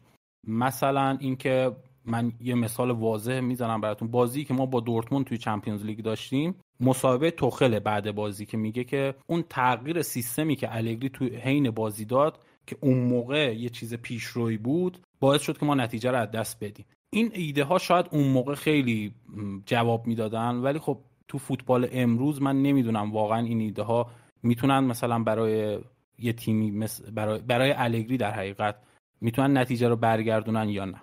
آقا مشکلتون با آلگری چیه؟ یعنی من متوجه نمیشم که طرف برنده داره میشه داره امتیاز می‌گیره بجز فصل قبلش که تیم دچار یه سری بحران بود. در اکثر اوقاتی که این سرمربی یووه بوده یووه خوب نتیجه گرفته. برای قهرمانی جنگیده توی بازی های مهم خیلی کمتر شکست خورده. با جاهایی که لازم بوده کاری بکنه کاری کرده. ببین این مشکل تیمیه که یه دهه قهرمان شده. خب؟ یعنی یه دهه شما قهرمان شدین. حالا هوادار میاد نگاه می‌کنه آقا ما مثلا ده سال داریم قهرمان میشیم ولی چه می‌دونم تیم دفاعی چرا بازی می‌کنه؟ ما که انقدر قدرتمندیم باید بریم حتما مثلا 48 تا توپ بریزیم روی دروازه حریف. 55 تا شوت داشته باشیم. نه اینجوری نیست. هر مربی سبکی داره. خب شما نمی‌تونی بگی مربی که سبکش اینه چرا مالکانه بازی نمی‌کنه؟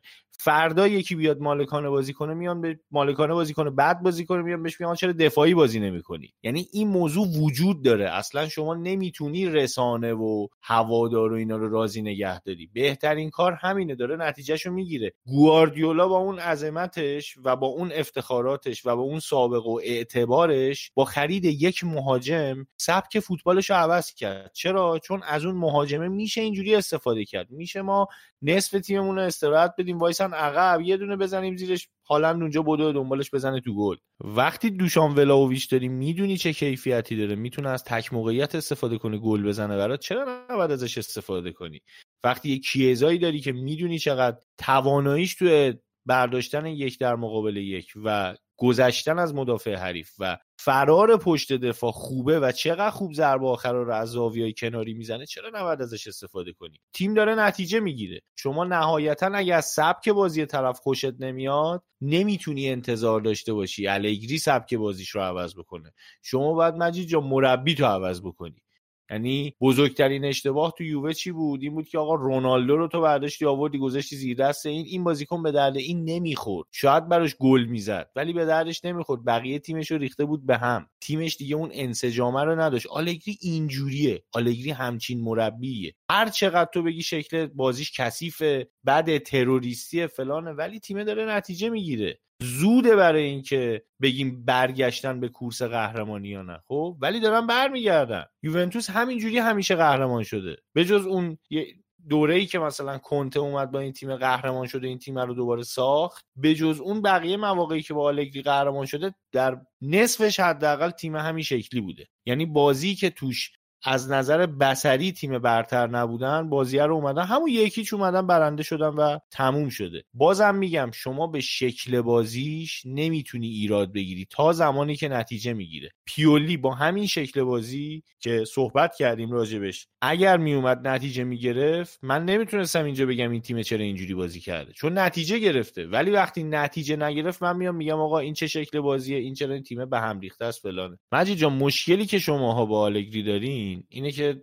یوونتوسیا معتقدن حالا به درست یا غلط که یه سری جوون خیلی با استعداد دارن مثل روولا میرتی فاجیولی گاتی اینا رو دارن و معتقدن که خوب استفاده نمی‌کنه ازشون آلگری خب؟ و فکر می‌کنن که این نسله احتمالا می‌تونه بیاد بشه یه مثلا بارسای 2010 مثلا 2009 متوجه؟ این اتفاق معلوم نیست بیفته. ولی شما با این مربی فعلا دارین نتیجه می‌گیرین دارین می‌برین به کورس قهرمانی برگشتین بعد از یه وقفه نچندان بلند. و شکل بازی این اینه. واقعا اگه کسی از شکل بازی یوونتوس خوشش نمیاد نمی‌تونه آلگری بگه چرا 6 3 3 بازی نمی‌کنی. این شکلی بلده بازی کنه این طرف و توش بهتره. ببین فراد حالا من متوجه صحبتات هستم. مشکلی که حالا با الگرس آره درست اشاره که واقعا من حس می‌کنم این نسل نسل خوبیه. نه حالا مثل اون بارسا ولی خب زیر دست الگری دارن تلف میشن به نظر من. هرچند بعضیاشون هم دارن میدرخشن. نمیشه بی انصاف باشیم اینا رو هم اشاره نکنیم. البته روولام رفت. ولی خب مسئله ای که هستش تو میگی الگری دفاعی بازی می‌کنه. ولی خب ما دفاعمون هم مشکل داره. یعنی ما یکی از معضلاتمون اینه که آقا خط دفاعمون اونقدر مستحکم نیست مثل سابق. و من مشکل فقط از سمت الگری نمی‌بینم. ما به نظرم مدافعین خوب کافی نداریم. یعنی این به نظرم یکی از ضعف های تیمه و مسئله دیگه هم که هستش مسئله اینه که روی کرده حالا اون مدیریت جنتولی حالا به شخصه با الگری انگار تفاوت داره. یعنی مشخصا گزینه هایی که جنتولی دنبالشونه بازیکن های جوون تلنت هستن که به تیم اضافه بشه. با حالا قیمت پایین تر از اون ور الگری دنبال بازیکنهایی هستش که با تجربه تر باشن بتونه روشون حساب کنه. من نمیگم این مشکل ها اصلا من هیچ ایرادی به این روی کرده الگری ندارم. من اتفاقا میگم با سبک بازی الگری هم حتی مشکلی ندارم. مشکل من میگم بعض وقتا لجبازی هایی که می‌کنه. مشکل من اینه که می‌بینم این استعدادها زیر دستش مثلا ممکنه. میگم نمیگم قطعا هم تلف میشن. ممکنه تلف بشن. مشکل من با سبک بازی الگری اینه که حتی اون چیزی که قبلا داشت به عنوان دفاع مستحکم الان نداره و میگم یه بخشش هم به خاطر همینه که مدافع خوب به اندازه کافی نداره. ولی در حال حاضر داره نتیجه می‌گیره. حالا شاید زود باشه به این که داره به کورس قهرمانی برمیگرده ولی خب نسبت به سایر رقباش تقویم خلوتتری داره و خب این پوان مثبتی می‌تونه باشه در طول فصل. و نکته دیگه هم که هستش اینه که آقا ما مثلا یه سری پستا رو حالا به خاطر علاقه خودش بگیم وسواس فکری که داره از بازیکنهای غیر تخصصی استفاده می‌کنه. همین بازی لاتیو مکنی داشت وینگر راست ما بازی می‌کرد. حالا جایی که ما مثلا وآ رو داریم حالا میگم گزینه جانشین براش یکی از ضعف های ما این فصل اینه که ما بعضی از پست‌ها به اندازه کافی عمق نداریم که حالا مثلا اگه وآ نبود چیکارش کنیم؟ به خاطر همین این جابجایی بازیکن‌ها این وسواس فکری که خودش داره که مثلا هر بازی باید یه سیستم جدید استفاده کنه. به عنوان مثال بازی اول کامبیاسو شاهکار بازی می‌کنه بازی دوم میره رو نیمکت بعد میگه که مثلا این بازیکن هنوز آماده نیستش. من میگم اینجور مواقع شاید به خاطر اون بازی خوبش بهتر باشه که جایزه‌ش باشه که بازی بعدی هم حداقل fix باشه. هرچند که ما اون پست کاستیچ هم داریم کاستیچ هم خیلی خوب بازی می‌کنه. من اصلا ایراد نمی‌گیرم که حالا اگه کاستیچ بازی می‌کنه چرا کاستیچو گذاشتی؟ ولی میگم بعضی وقتا بهتره برای این بازیکنهای جوون اینه که یه جوری تشویق بشن به خاطر اون بازی خوبشون. مجید کنته مربی خوبیه یا نه؟ کنته هم مربی خوبیه ولی خب منم به اونم نقد دارم. دلیل نمیشه که مثلا یه مربی اگه خوب هستش بهش نقدی وارد نباشه. خب دقیقا مسئله همینه دیگه. ببین کنته هم یه آدمی بود که تجربه رو به جوونی و اینا خیلی ترجیح می‌داد. یه روزی توی خط هافک اینتر مثلا کواد و آساموها رو شاید به بقیه ترجیح می‌داد. یا همه رو ترجیح می‌داد اریکسن رو نمیذاشت تو بازی. آماده نبودن باستونی وقتی که کرونا گرفت و برگشت فکر می‌کنم هفتش هفته نشوندش رو نیمکت. باستونی که خودش این همه اعتقاد بهش داشت. و وقتی باش مصاحبه می‌کردم می‌گفت آقا آماده نیست. مربیای دوگم ایتالیایی به قولی همین شکلی هن. بازیکنه باید انقدر تمرین کنه انقدر تمرین کنه تا وقتی اومد تو زمین همه چیز تو مغزش دیکته شده باشه.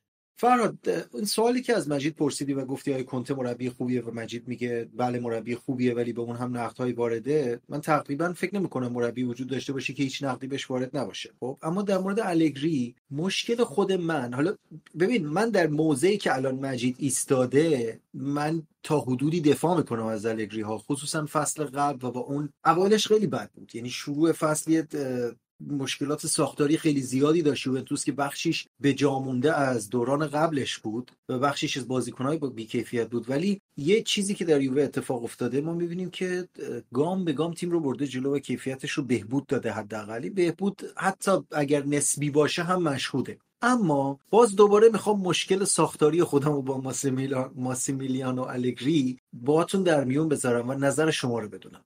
ببین کنته مربی خوبیه. نقاط ضعفی داره. یورگن کلوب پپ گواردیولا هر کدوم از اینا رو حتی استفانو پیولی رو اگر الان شما از من بپرسید فلسفه مربیگری این آدم چیه؟ یعنی در یک پاراگراف در یک در 500 کلمه توضیح بده که آقا این به قول معروف اون school of thoughtش یعنی اون همون فلسفه اون چیزی که ماهیت فوتبالی که این آدم ارائه میده بازی می‌کنه و بهش اعتقاد داره چیه؟ بالاخره من می‌تونم یه چیزی بگم بهتون. یعنی می‌تونم یه 500 کلمه بنویسم. واقعا من پاسخ این سوال رو خودم در مورد الگری نمی‌تونم بدم من می‌خوام الان از شما بپرسم. اگر از شما بپرسن که فلسفه فوتبال الگری چیه الگری در فوتبال خودش چی رو می‌خواد منتقل کنه؟ به چی اعتقاد داره و به چه مکتبی تعلق داره؟ پاسخ شما چه خواهد بود؟ آیا الگری کرویوفیسته؟ آیا الگری مثلا مالکیت محوره. مورینیو محوره. نمی‌دونم به فوتبال غیر مالکانه علاقه داره. ترانزیشنال بازیش چیه؟ شما می‌تونید جواب این سوال بدین؟ بردن از هر طریقی که ممکنه. به این اعتقاد داره. و اصلا براش مهم نیستش که مالکانه باشه دفاعی بازی کنه و یا اینکه کثیفترین نوع فوتبال بازی کنه. صرف اینکه نتیجه رو بگیره براش خوان مثبته. یعنی ما بردیم. اصلا مصاحبهش از همون فصلی که با ساری توی کورس قهرمانی ناپولی ساری منظورمه میگه که ناپولی دارم خیلی بهتر از شما بازی این یعنی خبرنگار ازش می‌پرسه که ناپولی داره خیلی بهتر از شما بازی می‌کنه.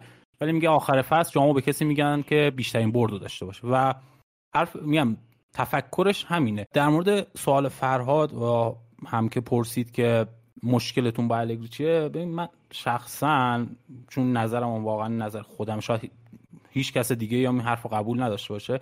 ولی حس می‌کنم حرکت از سمت الگری به ساری و پیرلو قدمی بود که ما داشتیم درست پیش می‌رفتیم و بازگشت به الگری یه قدم اشتباه بود. حالا شاید از نظر نتیجه گرفتن با الگری نتیجه بهتری بگیریم. ولی اون فوتبالی که حالا مخصوصا پیرلو چون خیلی ها اصلا به پیرلو انتقاد می‌کنن که اصلا مربی خوبی نبوده. ولی من میگم سبک فوتبالی که پیرلو داشت اجرا می‌کرد که حالا به نظر من زمان بیشتری هم نیاز داشت برای اجرا کردنش سبک بهتری بود و در نهایت به نتیجه هم می‌رسید. هم از نظر موقعیت های فوتبالی هم از نظر ایدئولوژی فکریش حتی من می‌تونم بگم پیرلو مشخصتر بود که توقع چی داری از پیرلو. حالا میگم تو همون فصل ما نتایج بد گرفتیم ما اون فصل به زور حتی سهمیه چمپیونز لیگ گرفتیم. ولی به نظر من میگم قدمی که از سمت الگری به سمت پیرلو برداشته شد حالا اون وسط ساریان بود قدم درستری بود و برگشتنه رو میگم من نمیپسم یعنی ما انگار یه مسیری رو رفتیم و الان میگه اشتباه کردیم برگردیم همون چیزی که قبلا انجام می‌دادیم. این طرز تفکر مدیرای تیم بود و من این طرز تفکر مدیرا رو می‌فهمم ولی خب دوستش ندارم دیگه. اصلا مشکل من مجید با تو همینجا شروع میشه. من به نظرم ما چیزی به عنوان فلسفه خوب یا بد نداریم. اینکه بگی این فلسفهش قشنگتره بهتره اون فلسفهش بدتره نداریم. فلسفه یک چیز اجراش یه چیز دیگه است. ممکنه فلسفه آلگری همین باشه و خیلی خوب داره اجرا میشه. فلسفه پیرلو خوب اجرا نمیشه. فلسفه برای اجراش نیاز به یک سری ابزار داره. شما تا اون ابزار رو در اختیار مربی نظری مربی نمی‌تونه کاری بکنه. این که ما برگشتیم از آلگری رفتیم روی ساری بعد رفتیم رو پیرلو بعد دوباره اومدیم روی ساری بعد دوباره اومدیم روی آلگری این تقصیر آلگری نیست به هیچ عنوان. شما مدیریت باشگاهتون یه دوره اومده به این نشستیده که آقا با آلگری ما بهتر نتیجه می‌گیریم. پس بازم به آلگری چیزی وارد نیست. و اتفاقا همین قضیه می‌تونه حتی آلگری رو یه جورایی تبرئه بکنه. چرا؟ چون آقا آلگری یه تیم یا تحویل داده و اومده تیم یا تحویل گرفته و بازیکنایی که نصفش بازیکنای خودش نیستن. بازیکنایی نیستن که این بتونه باشون بازی بکنه. راجب مکنی گفتی که مثلا راست بازی داده. این اتفاقا نقطه قوت مربیه که می‌تونه بازیکن تو پست غیر تخصصیش بازی بگیره و از غذا خوب بازی کنه طرف. و از غذا می‌بینی که مکنی بزرگترین شاید کاری که می‌تونه انجام بده توی فوتبال خودش یکی از مهمتریناش پرسه و پرس رو خیلی خوب انجام می‌داد اونجا و یه جورایی لاتسیو رو از اون سمت فلج کرده بود. لاتسیو رو فوتبالش این فصل دیدیم اصلا تیم بدی نیست. و یوونتوس به نظر من خیلی راحت. من حتی نمی‌تونم بپذیرم بگی لاتسیو تو اون بازی سر بود. خیلی یوونتوس سرتر بود تو اون بازی و هر حمله ای که می‌کرد بوی گل می‌داد. این دقیقا مستاق همون حرفیه که راجع به بازی دربی زدیم. دربی میلان و اینتر زدیم که آقا میلان توپو در اختیار داشت ولی اصلا اینتر می‌خواست که میلان توپو در اختیار داشته باشه. تو این بازی هم همین جوری بود. یوونتوس می‌خواست که لاتسیو اینجوری بازی کنه جلوش و اینجوری هم بازی کرد و یوونتوس در نهایت نتیجه گرفت. راجع به خط دفاع میگی. این شما دو تا گل خوردین. دو تا گل توی چهار تا بازی نمی‌تونه خیلی آمار بدی باشه. یه ایرادی به حرفت وارد فرهاد و اونم اینه که قبول. یوونتوس می‌خواست که لاتسیو اینطوری بازی کنه و مالکیت داشته باشه. ولی آیا یوونتوس می‌خواد که مثلا امپولی فروزینونه لچه و هزار تا تیم اون پایین جدولی اینطوری بازی کنه و مالکیت رو داشته باشه. یعنی اینو من مطمئن نیستم. آقا یه جایی تو تیم برتری خب باید یه برتری از خودت نشون بدی. و میگم باز ایده مشکل من این نیستش که الگری چرا اینطوری بازی می‌کنه. من میگم okay سبکش همینه و همینطوری هم داره نتیجه می‌گیره. okay پس من ایرادی بهش نمیگه مشکل من میگم اون طرز تفکر مدیریته که میگه که آقا چون این آدم می‌تونه نتیجه بگیره ما بیایم این کارو بکنیم. من میگم ما ابزار کافی رو داریم که بهتر بازی کنیم. بهتر هم من نمیگم این سبکی که الگری بازی می‌کنه بده یا مثلا چی هست. بهتر نظر شخصی خودم. من میگم آقا این سبک من بیشتر دوست دارم. ترجیح هم اینه که تیمی که مورد علاقه هم هستم این شکلی بازی کنه. نمیگم الگری سبک فوتبالیش اخه بده نباید اینطوری بازی کنه. ولی خب میگم دیگه یه بخشش دیگه اینجا سلیقه‌ای میشه و نظر شخصی میشه. در مورد خط دفاعی هم که اشاره می‌کنی فرهاد آره ما دو تا گل خوردیم ولی به وضوح خط دفاعیمون باگ داره. یعنی سوراخ‌های توی اون خط دفاعی هستش که خیلی راحت باز میشه و تیمای حریف می‌تونه ازشون استفاده کنه. به خاطر همین من میگم بهش امیدی نیستش. حالا شاید در ادامه بهتر بشه. شاید گاتی مثلا یه جهشی بزنه تو فوتبالش و یه مدافع مستحکم تبدیل بشه که مثلا بشه بهش امید داشت که مثلا آقا جمع کنه اونجا رو. ولی خب الان چیزی که می‌بینم اینه که با یه حرکت تیمی مثلا خط دفاع یووه از هم میپاشه. در مورد صحبت های سامان هم راجع به اینکه هر مربی یه باگی داره و یه اشکالاتی بهش وارد قطعا من آدما رو مربی ها رو پکیج نگاه می‌کنم. یعنی اصلا آدم ها رو پکیج نگاه می‌کنم. اینکه از چه راهی می‌رسه به خصوص تو فوتبال. تو فوتبال که حالا توی زندگی شخصی شاید یه آدمی از راه غیر قانونی غیر اخلاقی به یه سری چیزا برسه. ولی توی فوتبال من فکر نمی کنم ما روش غیر اخلاقی داشته باشیم یا روش غیر قانونی مثلا کسی باش بتونه نتیجه بگیره. من حداقل همچین چیزی حس نمی کنم که مثلا فوتبال دفاع ضد حمله غیر اخلاقیه. یا تیمی که وقتی جلو بازی رو می‌کشه داره کار نمی‌دونم غیر اخلاقی انجام میده. من همچین اعتقادی ندارم. من میگم یه تیم توی فوتبال یه اندوخته پیدا می‌کنه و سعی می‌کنه از اون اندوختهش به هر نحوی که بلده دفاع بکنه. حالا یکی دفاع رو تو حمله می‌بینه یکی دفاع رو تو حفظ توپ می‌بینه یکی دفاع رو تو این می‌بینه که چه می‌دونم بیفتیم زمین وقت تلف کنیم. هر کی تو یه سبکی می‌بینه. تیم مقابل اگه قوی تره می‌تونه بدلش رو بزنه. همه سبک ها همه کارها توی فوتبال بدل دارن و هر تیمی بتونه بدلش رو بزنه می‌تونه شما رو شکست بده. این که فلانی مثلا فلان جا باگ داره مثلا مرب... سرمربی تیم محبوب من که از غذا اینزاگی و من خودم خیلی بهش علاقه دارم. حداقل فکر می‌کنم بچههایی که از قدیم منو می‌شناسن این رو می‌دونن که من واقعا میترسیدم یه روزی اینزاگی بره یوونتوس. با مجید همینجا میشستیم بحث می‌کردیم که آقا متاسفانه مربی آینده شما اینزاگیه و من خیلی ناراحتم چون خیلی مربی خوبیه. ولی خب از غذا اومد اینتر و من بزرگترین ایرادی که به این آدم می‌گرفتم همیشه و می‌گیرم تعویزاشه که میگم یه تعویزای از پیش معلومی داره. همه می‌دونن دقیقه 65 قراره کی بره بیرون کی بیاد تو. اینا چیزای مشخصیه. ولی فعلا پکیجش داره کار می‌کنه. هر جایی پکیجش کار نکرد خروجی خوبی بهت نداد اون موقع میریم بهش ایراد می‌گیریم. در مورد آلگری هم همینه. فعلا پکیجه داره جواب میده و از غذا این پکیجه قبلا هم جواب داده. من هنوزم که هنوزه متحیر میشم. وقتی فکر می‌کنم به اون استفاده ای که آلگری می‌کرد از مانجوکیچ و تبکی که مانجوکیچ رو در حقیقت باش آداپته کرد و واقعا لذت میبردم که چقدر یه بازیکنی که تمام عمرش مهاجم نوک بوده از یه گوشه زمین اضافه می‌شد به خط حمله چه گلای مهمی می‌زد و چه کیفیتی ارائه می‌داد. من حالا می‌خوام بعد از اینکه شما این سوالی پرسیدم خب شما تا حدودی هر کدوم موضع خودتون نسبت پیش گفتید. حالا می‌خوام برگردم میگم من خودم الان در سال 1402 پاسخ درستی به این سوال ندارم که فلسفه فوتبال الگری چیه. اما می‌خوام باز دوباره یه چند سال برگردم عقب. من یکی از اولین مقاله های تحلیلی که توی حالا وبسایت های ورزشی فارسی نوشته بودم یک مقاله بود که در مورد تاکتیک های ماسیمیلیانو اگری توی یوونتوس نوشته بودم. بهار 96 بود که با یک حالا گروهی کار می‌کردم و یک مقاله نوشته بودم به نام همین برای تاکتیک های ماسیمیلیانو که بخشیش هم پاراگرافش همین به فلسفه فوتبال الگری میپرداخت. گفتم شاید خالی از لطف نباشه. من یه تیکه کوتاهشو که تو توضیح میده فلسفه فوتبال رو اون موقع از نظر خودم. بگم بهتون به شما بگین که چقدر هر کدومتون با این موافقین که هنوزم این ولیده هنوزم این میشه پاسخی باشه بر این سوال.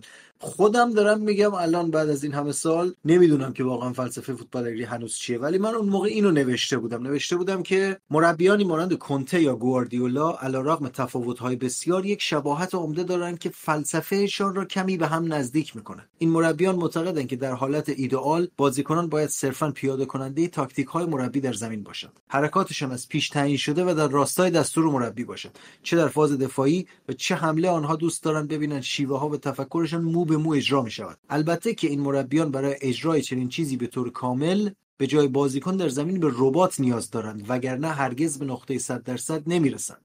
اما اگر چنین ربات های اختراع هم بشوند و فیفا هم اجازه استفاده از آنها را بدهد الگری مربی است که استفاده از این ربات ها را دوست نخواهد داشت زیرا به فلسفه دیگری تعلق خاطر دارد. او را از جنس مربیانی مانند لیپی می‌دانم که علی‌رغم خلاقیت تاکتیکی و توانایی اجرای شیوه های مختلف و دادن دیسیپلین به تیم به قدرت خلاقیت بازیکنان در زمین باور دارند. دوست دارند تاکتیک تیم تیمشان را در خدمت و برای کمک به بازیکنانشان شناور کنند تا بازیکنها بتوانند از ظرفیت های خود نهایت استفاده را ببرند. این چیزی بود که من 6 سال پیش نوشتم در مورد الگری خب ببینم الان نظرتون در مورد این توصیف چیه؟ نظر خود من اینه که نسبت به 6 سال پیش هنوزم معتقدم الگری همچین همچین تفکری داره. یعنی همچین نگاهی به فوتبال داره که من باید تاکتیکم رو در اختیار بازیکنانم قرار بدم. تا بازیکنانم بهترینشون رو نمایش بدن. برعکس حالا گواردیولا یا کنته که من فکر می‌کنم معتقدم به اینکه بازیکنها باید بهترین خودشون رو انجام بدن که تاکتیک های من به منصه ظهور برسه. اینکه این جواب میده یا نمیده اینکه ما سردرگم میشیم یا نمیشیم دقیقا دلیلش همینه. گاهی اوقات یه وجود دارن که تاکتیک ها و شیوه های الگری رو به بهترین شکل ممکن توی زمین اجرا می‌ذارن و ما می‌تونیم اونا رو ببینیم و گاهی اوقات بازیکنان در واقع let him down تاکتیک های الگری رو زمین می‌ذارن و ما یه چیزی شبیه اون فجایع مثلا ابتدای حضور مجددش در یوونتوس می‌بینیم. دفاع نمی‌کنم و نمیگم این لزوما چیز خوبیه. می‌خوام بگم ولی الگری اینه. به خاطر همین خیلی وابسته است به اینکه چه بازیکنایی تو تیمش دارن بازی می‌کنن. سامان کی نیست؟ کدوم مربی وابسته نیست به بازیکنایی که تو تیمش دارن بازی می‌کنن؟ کنته به نه اینکه اصلا نباشه ها ولی تاثیر کیفیت بازیکنان توی تیمش توی نتیجه که حاصل میده به هیچ وجه sensitivityش به اندازه بقیه مربی شما می‌بینین مربی میره با کی بود اون پسره ویکتور موزس پریمیر لیگ می‌بره. بازیکنی که اصلا شما از خاطره ها محو میشه اصلا کسی دیگه در سالهای آینده از این بازیکن حرفی نخواهد زد. به عنوان بازیکن fix مثلا چلسی. یا میاد توی اینتر خب ببین نمیگم بازیکنای بد ولی سعی می‌کنه بازیکنها بازیکنهایی رو که حتی از نظر توانایی فردی تکنیکی و تگ قیمت مثلا تاپ نیستن رو توی تاکتیک خودش جوری حل می‌کنه که بازیکنایی میشه که جواب میدن بهش. الگری توانایی این کار رو نداره علاقه ای هم به این کار نداره. سامان اونم نوعی بازیکن ویکتور موزز بهش میگم بازیکن کارگر خب؟ و اون هم نوعی بازیکنه. کنته برای بخشی از تیمش نیاز به بازیکن کارگر داره. همونطوری که مورینیو داره. خیلی مربیای دیگه هم دارن. یه کسی تو تاکتیکش نیاز به بازیکن خلاق داره. یه کسی تو مثلا مورینیو یه برهه زمانی بسیار طولانی برای اینکه تاکتیکش شکل بگیره نیاز به یه پروفایلی مثل وسلی اشنایدر داشت. همه مربیا همینن. همه همینن. نیاز به یه بازیکنی دارن که با اون تفکرات اینا بخونه. یعنی حتی شما اگه بگی مربی دوست داره تو مغز بازیکناش پلی استیشن بازی کنه باید بازیکنی رو داشته باشه که بشه تو مغزش پلی استیشن بازی کرد. شما تو مغز جک گریلیش نمی‌تونی پلی استیشن بازی کنی. ولی تو مغز ویکتور موزز می‌تونی. حالا تو این این تیکش رو گرفتی okay من قبل در نهایت هر مربی به کیفیت بازیکنانش وابسته است ولی اون بخشی که بیشتر من میگم sensitivityش فرق می‌کنه. یعنی یه مربی بدون بازیکن تاپ به هیچ وجه نمی‌تونه عملکرد اصلا اون فوتبال خودش رو تو زمین ارائه بده. یه مربی کمتر نسبت به این مسئله sensitive وقت تاکتیک های خودش رو adapt می‌کنه با بازیکنانی که داره. من می‌خوام بگم که الگری چنین چنین جنس مربیه. یعنی نگاه می‌کنه ببینه که چی در دست داره. خودش رو فلسفهش و تاکتیکش رو خیلی منعطف می‌کنه. من به یه بخش دیگه از صحبتات ایراد وارد می‌کنم سامان. اونم اینه که فصل پیش ما دیدیم دیگه. ولاهویچ حتی تو بهترین سالهاش هم پشت به دروازش زیاد تعریفی نداشت. و الگری اصرار داشت که همین سبک ازش بازی بگیره. این فصل که پاس آخر رو بهش میدن و ضربه نهایی رو می‌زنه حداقل تا اینجا داره بهتر عمل می‌کنه. و میگم مشکل اینه که اتفاقا بعضی وقتا از همون بازیکنه که می‌تونه بهترین عمل کردش حالا یه جای خاصی از زمین داشته باشه اون استفاده ازش نمیشه. همون برگردیم به گذشته دوباره. همون سالی که پیانیش داشت برای یوونتوس بازی می‌کرد چون از پست 8 تو روم بازی می‌کرد اومد 6 بازی کرد رجیستای یوونتوس شد ما یه مارکیزیوی روی نیمکت داشتیم که هر وقتم بازی می‌کرد فوق العاده بود و پیانیش وقتی که 8 بازی می‌کرد اتفاقا خلاقیتش بیشتر بود و به تیم کمک بیشتری می‌کرد تو فاز حمله.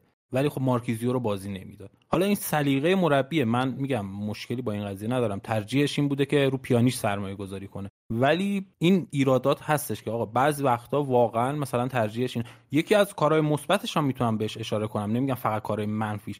هم ساری هم پیرلو. ربیو رو به عنوان حالا یه وینگ بک یا حتی وینگر چپ استفاده می‌کردن. چون اون سمت بازیکن نبود. الگری آوردش گذاشتش وسط زمین و فصل پیش ده تا گل زد. یعنی کار درست هم انجام میده. یعنی نمیگم همه کارهایی که می‌کنه اشتباه. الان مثلا فرهاد به مکنی اشاره کرد میگه تو پرس خیلی خوبه. آره ولی خب پست تخصصیش اونجا نیست. شاید اینم مثلا مثل مانژوکیچ اونجا جواب بده و مثلا بدرخشه. ولی من حالا به مکنی اشاره کردم به خاطر این بود که ما اون پست ضعف بازیکن داریم یعنی تعداد بازیکنامون به اندازه کافی نیستش. ولی خب حالا مکنی هم میاد اونجا بازی می‌کنه شاید ممکنه بدرخشه و بشه مثلا همون مسترمایند الگری. در صورتی که میگم یه وقتایی هم هستش که همون ایده ای که حالا ولاهویچ باید بیاد پشت به دروازه بازی کنه جواب نمیده. همین تابستون اصرارش بر این بود که لوکاکو رو بگیره به خاطر اینکه بازیکن فیزیکی تریه.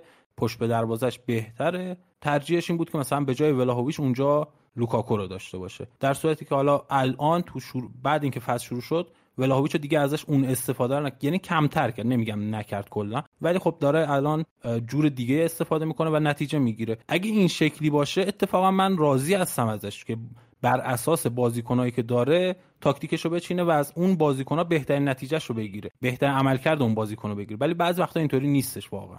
من فقط برای آخرین کلمه و آخرین جمله‌ای که می‌خوام توی این اپیزود بگم اینه که مجید جان هیچ مربی اینجوری نیست و هیچ مربی نمی‌تونه از همه بازیکن‌ها هر روز بهترین بازیشونو بگیره. این بحثم من دیگه ادامه نمیدم با شما دوتا چون از نظر من تا, تا صبحم شما بگین من مثال نقض براش بیارم و شما نمیپذیرین و من این رابطه رو همینجا لفت میدم. فراد چیزی که من میگم با چیزی که مجید میگه اصلا یکی نیست که تو میگی با, با شما به صورت مستقل دوتامون داریم یه چیز جدایی میگیم و تو هیچ کدومشون رو قبول نداری؟ من با جفتشون زاویه دارم دیگه نمی‌تونم بگم. من کلا میگم نمی‌تونم بگم همه ی حرف مجید رو رد می‌کنم نمی‌تونم بگم همه حرف تو رو رد می‌کنم نمی‌تونم بگم همه حرفتون رو میپذیرم. ولی با تو مشکل شخصی هم دارم سامان. مشکل شخصی هم داری.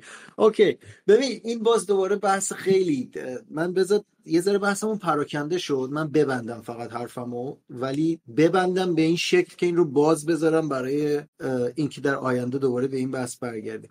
ببین حرف ما چیه اگر بخوایم ساختارش یه جوری ببندیم؟ ما همه توافق کردیم برای اینکه الگری خب مربی نیست که در طول این کریر 15 15 سال اخیر خودش در فوتبال ایتالیا به ما این ایده رو داده باشه که این فلسفه روشن و مشخصی داره که ما بتونیم اینو خلاصه بگیم که آقا این آدم نگاهش به فوتبال اینه. دو تا دلیل میشه آورد. یکی اینکه آقا این آدم اصلا اعتقادی به فلسفه نداره که اونطوری که مجید گفت به این شکل که فقط به بردن فکر می‌کنه اصلا براش مهم نیست.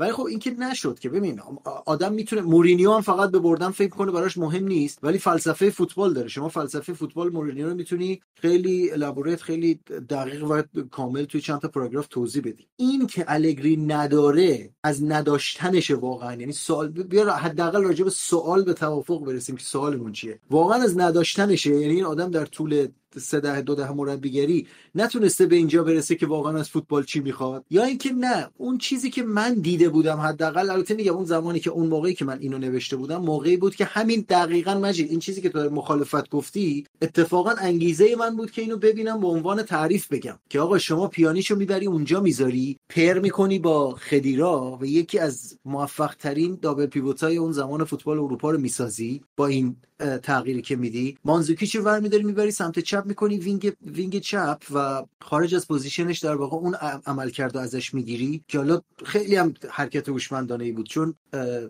مدافعین فولبک های ایتالیایی معمولا اکثرا حداقل اون زمان ریزه میزه بودن خیلی و فیزیکشون ضعیف بود بر طبق سنت. به مانزوکیچ قشنگ فیزیکی اینا رو مثل بولدوزر می‌زد کنار می‌رفت جلو.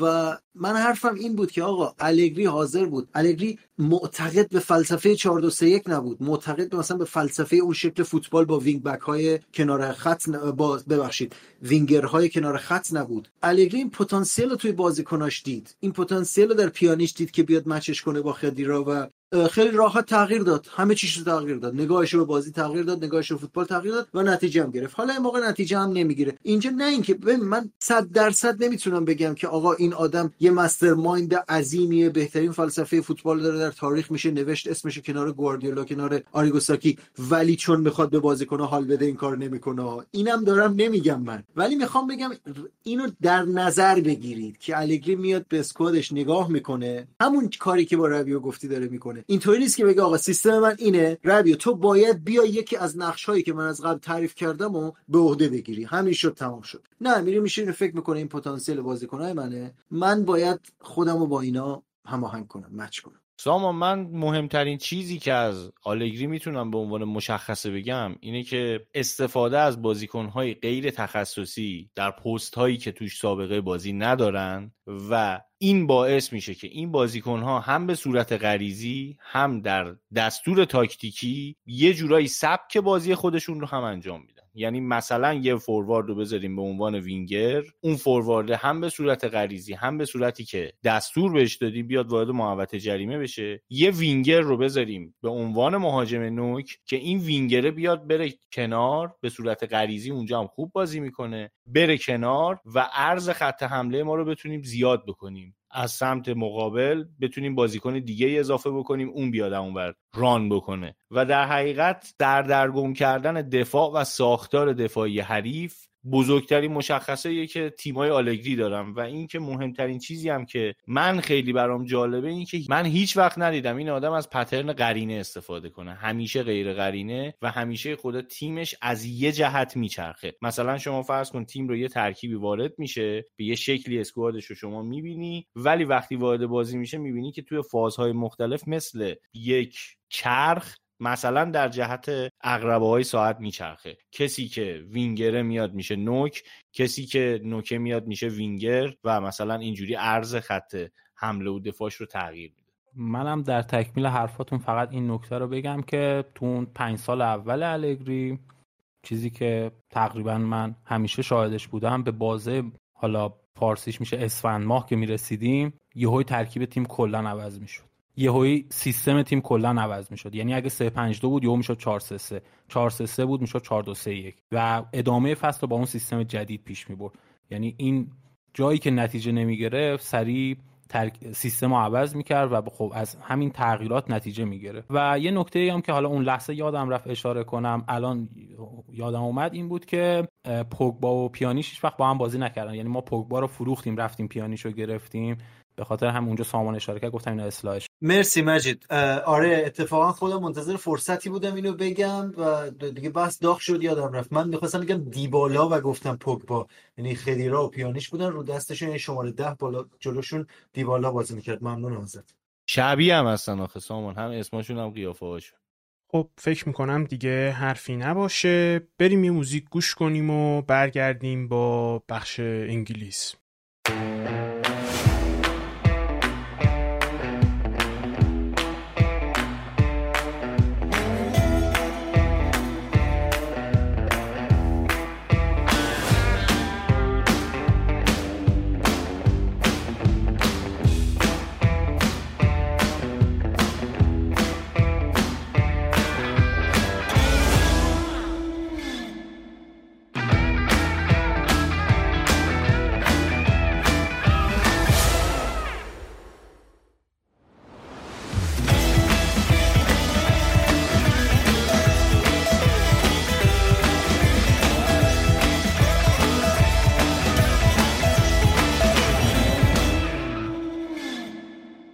سلام عرض می‌کنم خدمت شما شنوندگان عزیز پادکست کاتبک. می‌خوایم درباره لیگ برتر انگلیس صحبت کنیم و دو تا بازی رو مد نظر داریم.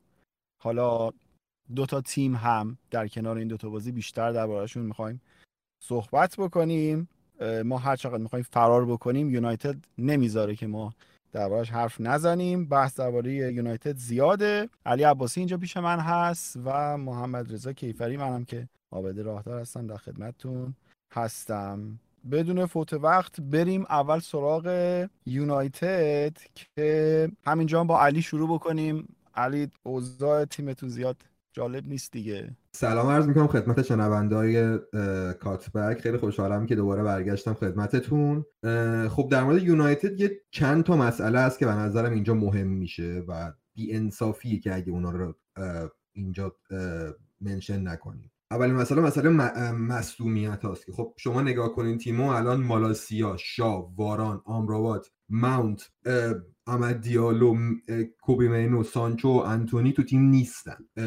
و خب هر کانورسیشنی در مورد منچستر بدون اینکه اینا این این رو اول بگیم که منچستر با این مصونیت ها عملا داره فرج میشه منصفانه نیست یه جورایی. مسئله دیگه خب اینه که خب وای تیم الان به شدت بده با جریانهایی که با انتونی و سانچو پیش اومده و به نظر میاد که هم رختگن هم هوادارا هم کل ارگانیزیشن منچستر الان توی حالتیه که خب به خاطر مدیریت بد خودشون نه اتحاد فصل پیش وجود داره نه وایب خوب فصل پیش, فصل پیش وجود داره و نه اون همدلی که بین هوادارا و تیم وجود داشت. و خب یه مسئله دیگه هم هست که واسه من از همشون ترسناکتره. اینه که ما فصل پیش کاملا یک اختلاف عمل کردی بود بین بازیهایی که کاسمیرو بود و کاسمیرو نبود و با اختلاف به نظرم مهمترین بازیکن فصل پیش ما بود. و من حس می‌کنم حالا پنج بازی به نظرم بازی تعداد بازی کافی نیست ولی حس می‌کنم یه افتی در حد افت فابینیوی فصل پیش رو دارم می‌بینم تو کاسمیرو که امیدوارم واقعا غلط باشه این. ولی تو الان به نظر می‌رسه که کاسمیرو عملکردش خیلی ترسناک بوده. خب ببین علی من الان خیلی کلی گفتی یعنی تیکه تیکه رو می‌تونیم بریم دربارش بحث بکنیم. در رابطه با انتونی که اصلا میذاریمش کنار هرچند یه case 100 میلیونی باید بذاریم کنار وقتی اسم سانچو هم میاد یعنی ما در مجموع درباره 200 میلیون بازیکن داریم حرف می‌زنیم. کاری به case انتونی ندارم ولی در رابطه با سانچو یه مقدار قضیه متفاوته. یعنی تو اومدی درباره مصدومیت ها گفتی در کنارش سانچو رو هم آوردی که سانچو می‌تونست الان وارد squad باشه و نیست. ببین پارسال نتایج طوری که رقم خود حالا فصل خیلی بد شروع شد بعد رفته رفته بهتر شد. باز دوباره ما یه شیب سرازیری رو داشتیم در انتهای فصل. ولی در طول فصل هرگز هیچ فشاری روی تنهاق نبوده. یعنی کاملا درک متقابلی وجود داشت بین هوادارا و عملکرد تیم. ولی امسال خیلی زود پیکان انتقاد سمت تنهاق رفته که به نظرم فشار حدودی منطقی هست. مسئولیت نتایج تا حد بسیار زیادی امسال دیگه رودوش شخص خود تنهاق به عنوان تصمیم گیرنده چه در تابستان چه الان در زمان در میانه فصل. این که میگید رختکن از دست رفته تا حدودی باهات موافقم ولی این یه رد فلگ بزرگی اگه همین الان چون ما دو, دو سه هفته پیش هم یه اپیزود داشتیم من معتقد بودم که با هر شرایطی تنها باید بمونه و پروژهش رو پیش ببره. ولی اگه رختکن از دست رفته باشه ما آرتتا رو داشتیم. مثالش حالا در ادامه هم حالا یه اسپویل هم بکنم ما قرار در ادامه در آرسنال صحبت بکنیم. آرتتا یه جاهایی می‌رفت که رخکن رو از دست بده ولی می‌تونست جمع بکنه و حالا اون بازیکن بر شکلی حالا در مقطع اوبامیانگ بود یا مسعود اوزیل بود تونست اینا رو کنار بذاره و تیمش رو جمع بکنه. حالا نتایج هم یه مقدار بهش کمک می‌کرد که بتونه فرم تیم رو برگردونه. ولی یه مقدار الان درباره تناق این مسئله به نظر متفاوته. به نظر تو اگر اتفاق از دست دادن رختکن که تا حدودی من فکر می‌کنم درسته بیاد آیا تا الان تو این position تنهاخ out هستی یا نه؟ هرچند می‌دونم خیلی زوده به این سوال جواب دادم. ولی با این concept ذهنی که قرار خیلی چیزا از بین بره و خراب بشه قبل از اینکه حتی ساخته بشه. خب من یه نظری که دارم اینه که همیشه وقتی توی order بالا مربی رختکن رو از دست میده. اونی که باید عوض شه مربیه. چون تو نمی‌تونی یه squad ی که یه میلیارد دلار رو عوض کنی. ولی خب مسئله یونایتد هنوز به اونجا نرسیده. به نظر می‌رسه که اختلافات در حد همون سانچو و یه سری مثلا شاید چیزای کوچیکه فعلا در مورد مسئله سانچو برعکس مسائل دیگه یکم من می‌تونم بگم که تقصیر دو طرفه. چون که اگه شما یادتون باشه پارسال دروبر زمان جام جهانی تنهاق کاملا به سانچو وقت داد که روی خودش کار کنه سه ماه بره بره هلند تعطیلات داشته باشه قشنگ روی روان خودش کار کنه و توی تک تک مسابقه ها ازش حمایت کرد و خب این به نظر مسئله یکم باعث میشه که من اینجا تا حدودی حق رو به تنهاق بدم. تا قبل از اون جایی که باشگاه یه سری خبر از رخکن درز داد که سانچو خجالتی حرف نمی‌زنه ایزوله است و اینا که خب به نظرم چیز جالبی نبود. و در مورد رخکن ولی هنوز به نظر نمی‌رسه که خیلی چیز گنده وجود داشته باشه. یعنی مثلا تو کیس مگوایر همه همه مصاحبه‌ای که از باشگاه میاد بیرون همه در حمایت مگوایره یا در مورد کاپیتانی برونو همینطور. یعنی به نظر میاد که هنوز به اونجا نرسه نرسیده قضیه. حالا قبل از اینکه سوالای دیگر ازت بپرسم دوست دارم محمد رضا وارد بحث بشه. نکته ای که من حس می‌کنم یعنی نظر شخصی منه اینه که تنهاخ بعد از گذشته یک فصل و حالا خورده ای خیلی کم هنوز در ساخت اولی فوتبال خودش هم مشکل داره. آیا فکر نمی کنی حالا محمد رضا به عنوان کسی که خودش همچین روندی تو تیمش طی کرده. آیا فکر نمی‌کنی که دیگه خیلی گذشته زمان زیادی گذشته تا اینکه تناق بتونه اون حداقل بیس فوتبالی که می‌خواسته رو تا الان پیاده بکنه؟ حالا من خودم بیشتری نقدم روی ریکروتمنت و بازیکنهایی که به تیم اضافه شده. ولی حالا بذار محمد رو وارد بحث بکنیم. محمد سلام. نظر تو هم میشنویم درباره یونایتد.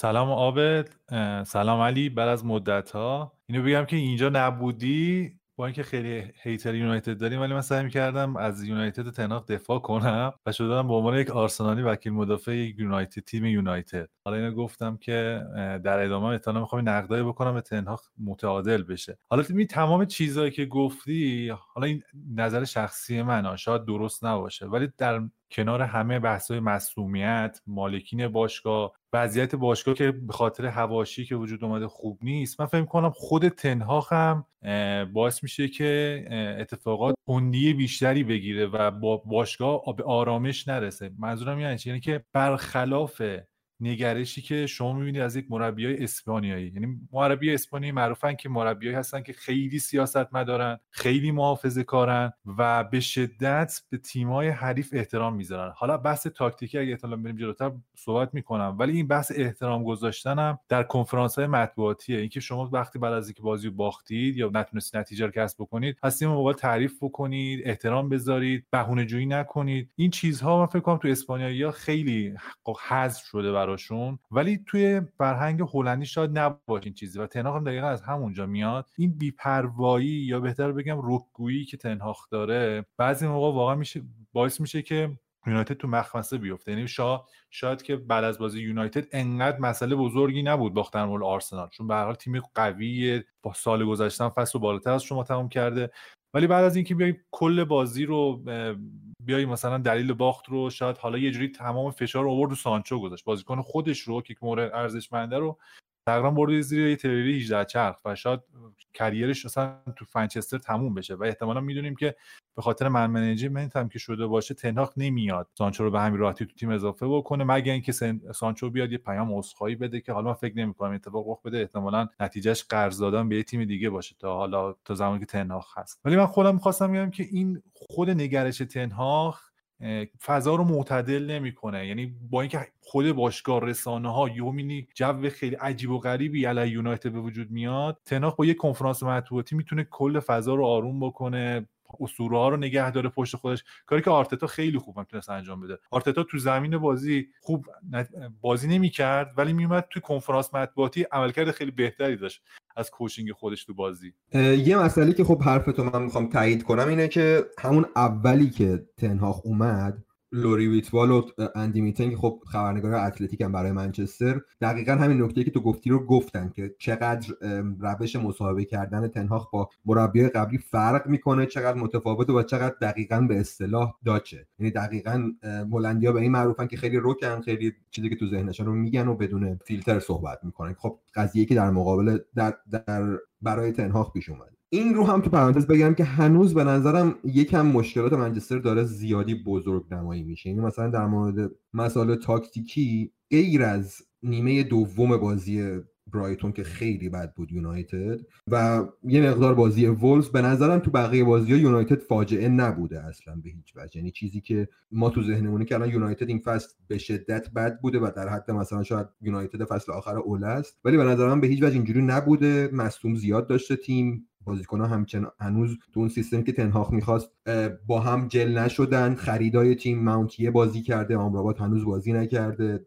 رگیون یه بازی کرده هویلند یه بازی کرده. یعنی می‌خوام بگم که هنوز خریدهای تیم درست اضافه نشدن و خب خیلی هنوز جا داره این تیم واسه بهتر شدن. کنار اون به نظرم تنهاخ تو بازی آخر جلوی برایتون یه اشتباه تاکتیکی وحشتناک کرد که خب من تو توییتر همون اول بازی گفتم که این فول بک هایی که ما داریم به درد 442 لوزی نمی‌خورن. چون که تو 442 لوزی تو, تو فول بکات ایزوله میشن. و تیم مقابلم بازیکنی مثل میتوما رو داره در مقابل دالو. و فول بک های ما هم حتی فول بک های اصلی نبودن. یعنی رگیون انتخاب سومه دالو انتخاب دومه. و همون اتفاق هم افتاد و هر سه گل رو ما از کنارها خورد این بازی آخر که تیم انقدر بد بود به نظرم اشتباه تاکتیکی تنها بود که امیدوارم دیگه تکرار نشه. که خب از این اشتباهات هم کم ازش دیدیم. و در کنار اون به نظرم تنهاخ تا الان انقدر تصمیمات درست زیاد داشت که من بتونم بهش اعتماد کنم فعلا. منم دقیقا در مورد سوالی که عابد پرسید می‌خواستم همین جواب بدم. اولا تیم اصلا شکل نگرفته. یعنی تمام خریدهایی که تناخ داشته هنوز به تیم اضافه نشدن. تازه پنج هفته گذشته به نظرم خیلی زوده که بیایم در مورد بازسازی و اون پروژه تناخ الان قضاوتی داشته باشیم. به نظرم چند هفته بگذره. شاید بتونیم قضاوت درستری داشته باشیم وقتی که بازیکن‌ها کامل برسن. حالا ماونت احتمالا می‌رسه هفته بعد واران می‌رسه. کلا یه شکل جدیدی پیدا می‌کنه. یونایتد اون موقع هستش که ما کاملا میایم مو به مو بررسی می‌کنیم که چرا یونایتد اون عملکردی که باید داشته باشه اون عمل کردی که تنهاق تو آژاکس داشت رو الان تو یونایتد نمی‌بینیم. ولی هنوز فکر کنم خیلی زوده. ببین توی این پنج هفته ای که گذشته اول یه کامنت بدم درباره مصاحبه. حالا جالبه که خیلی هم حالا دنبال واژه هستم حالت فخر فروشی که نمیشه. میشه خیلی خوشحال کننده از طرف هواداری یونایتد درباره مصاحبه های تنها چیزی که من میخوندم اینه که مثلا نوع منیج کردن رونالدو هری مگوایر و دخیا. هر سه رو که دقیقا به یه شگار اینا خیلی بازیکنای نمی‌دونم بازیکن مهمی هستن و نمی‌دونم خیلی بازوی تیم رو از اینجور داستان کلی تعریف کرده ولی مثلا در آخر فصل یا تو, تو یه جایی زیر رو خالی کرده. این اپروچش تو هر سه تا کیس یکی بوده. حالا آره دخیا و رونالدو خب بالاخره از باشگاه رفتن کنار. ولی در رابطه با مگوایر به نظرم اگر شاید جای این که بازوبند رو ازش بگیرن مثلا نقد مدیریتی که من دارم میفروختینش تابستون. چرا اول بازوبند رو گرفتین که طرف حتی لج بکنه نخواد بره جای دیگه ای بازی کنه. حالا لج هم نه بالاخره پول خوبی داره می‌گیره دیگه ترجیح داده بمونه. خب من جایگاه تیم ملیمو که دارم اینجا هم که حالا بازی و شادی می‌کنیم دیگه وسط فصل. همین خواستم بهت بگم آبد مسئله بیشتر پول بود واسه مگوایر و وستهم که خب مگوایر یکی از بیشترین حقوقا رو توی پریمیر لیگ می‌گیره و الان مشکلیه که احتمالا با سانچو هم قرار داشته باشه یونایتد. سانچو توی پریمیر لیگ سومین حقوق بالا رو می‌گیره و خب این این مسئله یونایتد به نظرم خیلی برای offload کردن بازیکناش به تیمایی که قرار هم مشکلزا بوده هم قرار مشکلزا باشه. ولی قابل حل بود. یعنی شما case مشابهی رو قبلا روی چه می‌دونم الکسی سانچز داشتید که درصد حالا خیلی قابل توجهی هم از دستمزدش رو یونایتد پرداخت می‌کرد و مابقی رو اینتر داشت پرداخت می‌کرد. فکر می‌کنم حالا اینتریامون اگه می بالا 85 به 15 بود فکر می‌کنم درصد دستمزدی که یونایتد و اینتر داشتن پرداخت می‌کردن و عددش دقیق یادم نیست. ولی شاید می‌شد یه همچین کاری کرد حداقل که دقیقا بازیکن رو تو از رخکن بتونی خارج بکنی و الان مجبور نباشی بابت اینکه اصلا به عنوان یک انسان بخوای حفظش بکنی شروع بکنی دربارهش صحبت کردن و وقتی که خود یه جورایی هم این یه استاندارد دوگانه است دیگه. تو در آن واحد داری از کیفیتش تعریف می‌کنی ولی خودت تو تیم بازیش نمیدی. یعنی فصل قبلم تو ترجیح می‌دادی لوکشا رو وسط بازی بدی ولی مگوهر بازی ندی. یعنی تصمیم درستی بودش که شما از اسکواد یه جوری اول خارجش می‌کردید. اصلا بازوبندم اونجوری ازش نمی‌گرفت یعنی این خودش یکی از مشکلاتیه که من با مدیریت تنهاق داشتم توی تابستون. در رابطه با بازی اشاره کردی به نیمه دوم بازی برایتون. من می‌خوام نیمه دوم بازی تاتنهام هم بهش اضافه بکنم که فکر می‌کنم جفتش تقریبا یه شکل بود که یونایتد یک شروع خوبی داشت تا یک دقایقی از بازی خیلی خوب بود و بعد در جفت بازی ها زمانی که گل اول رو دریافت کرد یونایتد فرو پاشید و دیگه نتونست بلند در بازی با آرسنال هم به نظرم تا دقیقه 90 تونست دووم بیاره چون بازی مساوی بود. یعنی اگر من فکر می‌کنم آرسنال هم اگه می‌تونست گل اول رو بزنه و از یونایتد جلو بیفته شاید همین اتفاق برای اون بازی هم میافتاد. اینکه بعد از گل یونایتد اینقدر سریع فرو میپاشه این هم یه نکته که هم می‌تونه مشکل تاکتیکی باشه هم می‌تونه مشکل ذهنی باشه. در رابطه با ولوز نظری ندارم چون بازی اول فصل بود و خیلی نمیشه قضاوت کرد. ولی در بازی های دیگه چه نیمه دوم بازی با برایتون چه نیمه دوم بازی با تاتنهام هر دوتاش به یه شکل بود. در با برایتون هم من این مطلب میخوندم که اون 442 لوزی که اول کار شروع کرد حالا جالب lineup اومده بود من فکر کردم برونو می‌خواد چیز بازی کنه می‌خواد وینگر بازی کنه و من گفتم ای چه تصمیم خوبی برونو اونجا می‌تونه خیلی خوب باشه. بعد نه اصلا لوزی شد یا همه چیزم به هم ریخت و 20 دقیقه اول موفق بود چون که بیلداپ برایتون هم خیلی نرو بود و دو تا مدافع وسطش نزدیک به هم بودن. ولی از بعد از 20 دقیقه که خیلی سریع برایتون متوجه شد یونایتد داره خیلی جمع پرس می‌کنه دو تا مدافع اصلا باز شدن و چرا اونجا دیگه تنهاق هیچ کاری نکرد تا دقیقه 90 اصلا این بازی خیلی عجیب یعنی دقیقا چیزی که تو میگی یعنی دقیقا دقیقه 16 17 دیزربی یه تویک تو سیستمش ایجاد کرد. دفاعی راست و چپ و گفت که شما برین بالا بچسبیم به خط و از طریق اون اوورلود ایجاد کرد جلوی فول بک های ما و خیلی راحت این سیستم از هم پاشید. خب سیستمی که انقدر فرق می‌کنه با سیستم اصلی رو نباید یه وسط فصل توی بازی این شکلی با این همه بازیکن جدید بیای پیاده کنی. در صورتی خب برونو بارها سمت راست پارسال بازی کرده. یعنی اینجوری نبود که خود برای اولین بارش باشه سمت راست بازی کنه. خب به نظرم خیلی مثلا رازم نبود انقدر انقدر پرز تیم رو تغییر بدی. خیلی این بازی برایتون برای من عجیب بود کلا.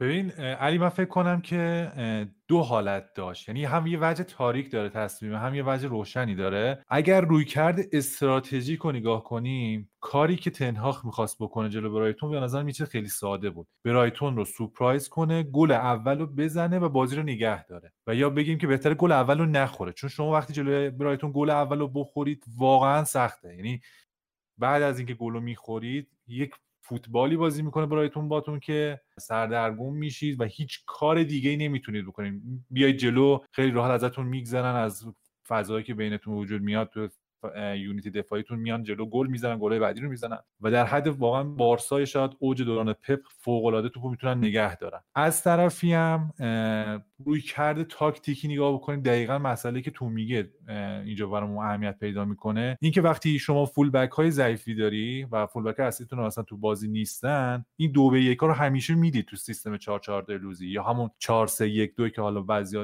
به این اسم میگن. و اتفاقی که افتاد بازم میگم برمیگرده به همون نگرش تنهاخ. تنهاخ تو بعد از مسابقه بعد از بازیش هم میگه ما 20 دقیقه اول فوق العاده ای داشتیم. درسته 20 دقیقه اول فوق العاده ای داشتید. ولی مربی تیم مقابل هم گاو نیستش که تغییری نده که. کاری که می‌کنه خیلی راحت از نقطه ضعفی که شما ساخته ترکیب جدیدتون آرایش جدیدتون استفاده می‌کنه. خیلی راحت لویز دانک رو با فن د, فن دهکه فاصلهشون رو خیلی زیاد کرد. از طرفی دفاع راستش ولتمن و لمپتی برد روی خط گذاشت که بتونه از اون فضای block دفاعی یونایتد که خیلی فشرده بود یعنی هم رشفورد هم هویلون و هم برونو فرناندز کاملا وایستاده بودن کانال میانی رو نگه داشتن. ولی این فضایی که باز کردن این کشی که داد یونایتد باعث شد که اون دو تا هافبکی که همیشه توپ می‌گرفتن توی بازی برایتون و همیشه خیلی خوب توپ پخش می‌کرد مخصوصا داهود آزاد شد و چقدر گروس فوق بود. یعنی بازی که از بهترین بازی های گروس بود که اومد کامل هم توپ خوب می‌گرفت هم خوب اضافه می‌شد به خط حمله و تقریبا پرس یونایتد از دقیقه 20 بعد دیگه شکسته شد و هر بازی که دلش می‌خواست هر استراتژی هر نوع مدلی که توپو نگه دارن از کانال راست برن از کانال چپ برن و دیگه یونایتد عاجز بود از اینکه بتونه پرس بکنه. و اتفاقا این اتفاق برای کانال راستش هم خیلی بدتر بود. چرا؟ اونجا جایی بود که هم اریکسن و هم رگیلون نمی‌تونستن خوب پرس بکنن و همیشه دچار شک و تردید می‌شدن که کدوم بازیکن رو بگیرن. چون هر موقع که میومدن برای پرس جلوشون دو تا بازیکن برایتون بود و اریکسن از گل اول شما نگاه بکنید میاد جلو پرس اشتباه می‌کنه رگیلون میاد جلو کل دفاع من یونایتد از سمت راست به سمت چپ شیفت پیدا می‌کنه فضای خالیتون وسط box به وجود میاد و گل می‌زنه یونایتد. نمی‌دونم. اگر یونایتد می‌خوام اینو بگم بعضی موقع رویکرد استراتژیک وزنش بیشتر از رویکرد تاکتیکی میشه. اگر یونایتد تو 20 دقیقه اول گل می‌زد ما اینجا میومدیم از تنهاخ و اون ایده ای که داشت میومدیم تعریف و تمجید می‌کردیم. من قبل از اینکه بازی شروع شه این این, این حرفو زدم که این سیستم به تیممون نمی‌خوره. یعنی من فول بک های تیممون رو می‌شناسم. یعنی این دو نفری که اینجا بودن واقعا نمی‌تونستن با امثال میتوما به تنهایی گیل کنن. حالا منو یاد بازی لیورپول آرسنال 2019 انداخت. بازی دکتر سرد شدی؟ آره اون موقع جالب بود. اون موقع امری هنوز مربی آرسنال بود. بعد امری اون بازی همین 442 لوزی ولی مید بلاک بازی کرده بود. بعد مسابقه بعد از بازی کلوب خیلی جالب بود. گفتش که ما یه برنامه دیگه داشتیم. ولی وقتی سیستم آرسنال دیدیم اصلا شوکه شدیم. اینقدر فضا توی لبه خط زیاد بود که ما خیلی راحت بازی رو پیش بردیم. حالا اینجا هم یونایتد به نظرم یعنی توی اسکواد توی اون 11 نفر ترکیبش بازیکناش جوری بودن که بتونه به راحتی تغییر سیستم بده تغییر آرایش بده ولی این اتفاق نمیافتاد. یعنی نمی‌دونم حتی تا نیمه اول که دیگه تا انتهاش معلوم شده بود که همه چیز فرق کرده اون 20 دقیقه اول یه چیز دیگه بود بعدش داره یه اتفاق دیگه میفته اون چرخش رو از سمت تناخ نمی‌دیدیم. احساس می‌کنم بیشتر روی کاری که خودش می‌خواست بکنه. حالا پلن حمله چیزی که من دیدم خب حالا بازی قبلی هم با اینکه هولند دقایق کمی بازی کرد چیزی که خیلی نظر منو جلب کرده بود خب چون من لیگ ایتالیا رو زیاد دنبال نمی‌کنم. الان بازیاشو بیشتر اینجا دارم می‌بینم که چقدر پشت به دروازه بازیکن خوبیه و طوری که یونایتد مدافعین یونایتد بازیکنهای برایتون رو دعوت به پرس می‌کردن و روی بازی های اونانا حساب باز کرده بودن و اونانا خیلی خوب هولون رو صاحب توپ می‌کرد و خیلی راحت یونایتد می‌تونست پرس برایتون رو دور بزنه و ایجاد موقعیت بکنه. من احساس می‌کنم که اون استراکچر رو نگه داشته بود که بیشتر روی اون پلنی که در زمان مالکیت داشت تمرکز کرده بود دقیقا. و فراموش کرده بود که تیم حریف هم قراره صاحب توپ بشه توی بازی. دقیقا اتفاقی که افتاد یعنی اصلا هیچی اضافه من نمی‌تونم بکنم. دقیقا به نظر همین اتفاق افتاده بود. همین من امیدوارم از این از این شکست تنهاخ درس بگیره. چون یه سری وقتا پیش میاد که مربیا فکر می‌کنن که نقشه من درست بود بازیکن‌ها درست اجرا نکردن. ولی اینجا به نظر من خیلی کیس این نبوده به نظرم این نقشه به این پرسنل نمی‌خوره. یعنی حتی من فکر می‌کنم که می‌تونست در زمانی که حریف می‌خواد بازی رو شروع بکنه بیاد سویچ بکنه روی 442 فضاش هم داشت دیگه 442 بیاره. اصلا دیگه های پرس هم نه. اصلا مید بلاک هستن بازی بکنه. اونقدر حالا زمان زیادی مونده بود تا انتهای بازی. بعد از از 442 ساده به اون چیزی که خودش دوست داشت مثلا 442 لوزی بکنه و بازیکن‌ها رو جمع بکنه که حالا بتونه روی توپای مرده وسط زمین هم حساب بکنه به نظر من شدنی بود. حالا دیگه گذشت دیگه. ان بازی بعدی. یکم به راستش آقا یکم به نظر من این اختلاف بالا بین آرایش دفاعی و هجومی تو فوتبال خیلی اونقدر آسون نیست. یعنی مثل فوتبال آمریکایی نیست که تو مالکی، مالکیتت موقع حمله و دفاع کاملا دو تا چیز جدا از هم باشه. تو فوتبال یکم اون سوی... اتفاقا دقیقا مشکل منچستر وقتایی بود که مالکیت رو از دست می‌داد و تا مثلا اریکسن یا مکتامینه بخوان کمک کنن به فول بک ها یه فضایی میومد واسه میتو... میتوما ایجاد می‌شد که اون چند ثانیه وقتاش فکر کنه. مثلا این فکر کنم این هم خیلی راه حل نبود. این کار رو پپ زیاد می‌کرد. بگو محمد رضا صحبتی داری که دیگه بحث یونایتد رو جمع بکنیم. من می‌خواستم برای تکمیل حرف شما دوتا بگم بازم برمیگرده به این عدم احترام گذاشتن به تیم حریف. یعنی شما اگه برید روی کرده تیم گواردیولا نگاه بکنید در مقابل حتی تیم مقابل برایتون اصلا برگردیم به بازی قبلشون. بازی که توی اتحادم برگزار کردن. شما می‌بینید که اون بازی چه پرس منتومنی می‌کنه منسیتی چقدر احترام می‌ذاره به برایتون و ایده ای که اصلا برای حمله و ضربه زدن داره به برایتون بازی مستقیمه. یعنی گل رو نگاه بکنید یه گلی که ادرسون تو از دروازه میندازه. برلینگ هالند میگه چون می‌دونه که پرس man to man برایتون خیلی قویه. این می‌خوام بگم احترام گذاشت. البته یه چیزی هست من خودم هم مثلا از یک مربی دوست دارم که aggressive باشه هجومی باشه خیلی کاری نداشته باشه مثلا تیم حریف چقدر اسم بزرگ و نام بزرگی داره. ولی منتها پرمیر لیگ تا اینجا گفته که کسی که احترام بیشتر انگار می‌ذاره نتیجه بهتری می‌گیره. من میگم اگه یونایتد می‌خواد نتیجه بگیره. اگر واقعا هدفش اینه که برسه به سطحی که سیتی هست باید سعی کنه که علاوه بر اینکه خودش باید استایل خودش رو داشته باشه به تیم حریف هم احترام بذاره. نه که یک تغییر سهلنگارانه یا بهتر بگم خام‌اندیشانه داشته باشه تو 20 دقیقه ابتدایی و بگه آقا اصلا شاید ما رفتیم تو این 20 دقیقه به خاطر ضعف بازیکن‌ها به خاطر تغییراتی که برایتون داشته. سالی مارچش نیست استوپینیانش نیست احتمالا می‌تونیم بریم بازی در بیاریم. ولی بعد از 20 دقیقه می‌بینی آچمز میشی دیگه هیچ کاری نمی‌تونی بکنی و جالبه که خیلی چیز ساده است. من داشتم نگاه می‌کردم برایتون از دقیقه 20 به بعد می‌فهمه که آقا ما به جایی که سمت چپ که مکتامینی هویلون و دالو سمت راست هستن و دفاع بهتری می‌کنن شدت دفاعیشون بالاتره. بریم سمت چپ حمله بکنیم. بیلداپ رو می‌بره سمت راست جایی که حالا رشفورد تو داره. می‌بینیم که رشفورد work rate ش خیلی پایینه. اصلا توپو دنبال نمی‌کنه. البته به خاطر با کیفیت هجومی که داره هست و کارش هم نمیشه که شما از امباپه هم نمی‌تونید توقع داشته باشی که work rate خیلی بالا داشته باشه. چون اگه این work rate رو داشته باشه احتمالا اون کیفیت و اون کارآمدی که تو خط حمله داره و مثلا ضربات نهایی که می‌زنه رو از دست میده. ولی می‌خوام میگم که برایتون به جواب خیلی ساده می‌رسه برای تدبیری که تنهاخ پسندیده بود برای این بازی. میری جایی که اریکسن و رشفورد و رگیلون هستن و خیلی راحت اونجا پاسکاری می‌کنه مثلث می‌سازه و گلاشون هم نگاه کنید گل اول که اصلا از همینجا بود و کل بازی هم دست می‌گیرن و نمی‌ذارن اصلا یونایتد بتونه غالب بشه بر بازی. در کل که حالا علاوه بر این بدیهایی که یونایتد گفتیم باید از خوبی برایتون هم واقعا بگیم که واقعا برایتون تیمیه که اذیت می‌کنه و اینجوری نیستش که بگیم حالا یونایتد همه ضعفا برمیگرده به یونایتد ولی واقعا قدرت برایتون تو حفظ تو و تدبیری که دیزروی داره و اینکه بازی با اینکه هفت تا تغییر داشتن نسبت بازی قبلی همچنان تونستن اون اصولی که دارن رو حفظ بکنن و خودش توی بعد بازی دیزروی میگه که ما برای مهم بود که استایل بازیمون رو نگه داریم و چقدر بدتر از اینه که به خاطر این برد برای این بازی میمونیم استایلمون رو عوض می‌کردیم. حالا من یه سوال دیگه هم ازت دارم علی که حالا جمع‌بندیش هم دیگه بعدش دیگه با خودت. به قول این یکی از account های توییتر است بکنم آلترنتیو یونایتد حالا مطالب خیلی طنز و اینا می‌سازه. ولی حالا یه جمله ای داشت که می‌گفت ما از گلری که پا نداشت سویچ کردیم رو گلری که دست نداره. حالا خیلی اینقدر aggressive نیستم نسبت به اونانا. ولی از حق نگذریم گلای بدی خورد مخصوصا گل سومی که خورد. خیلی گل بدی بود. یعنی اونقدر توپ زاویه نداشت و واقعا احساس می‌کردی گلر مثلا دستاش 20 سانته اینقدر کوتاه که نمی‌تونه به توپ برسه. حالا ما این ریسک رو پذیرفتیم که حالا گلرمون shot stopper خیلی خوبی نباشه چون ما بازی با پاشو بیشتر نیاز داریم. ولی در مقابل این به نظرم ما باید تیمی باشیم که شوت کمتری هم به سمت دروازمون میاد دیگه. الان یونایتد تو 20 تیم لیگ به نسبت تیمایی که بیشترین شوت به سمت دروازهشون اومده رتبه پنجم داره. این 72 تا شوت تا به سمت دروازه یونایتد اومده که عدد بسیار زیادیه. و فکر نمی‌کنی کلا تناخ باید یه فکری به حال این قضیه بکنه که من اینقدر نباید شوت بخورم؟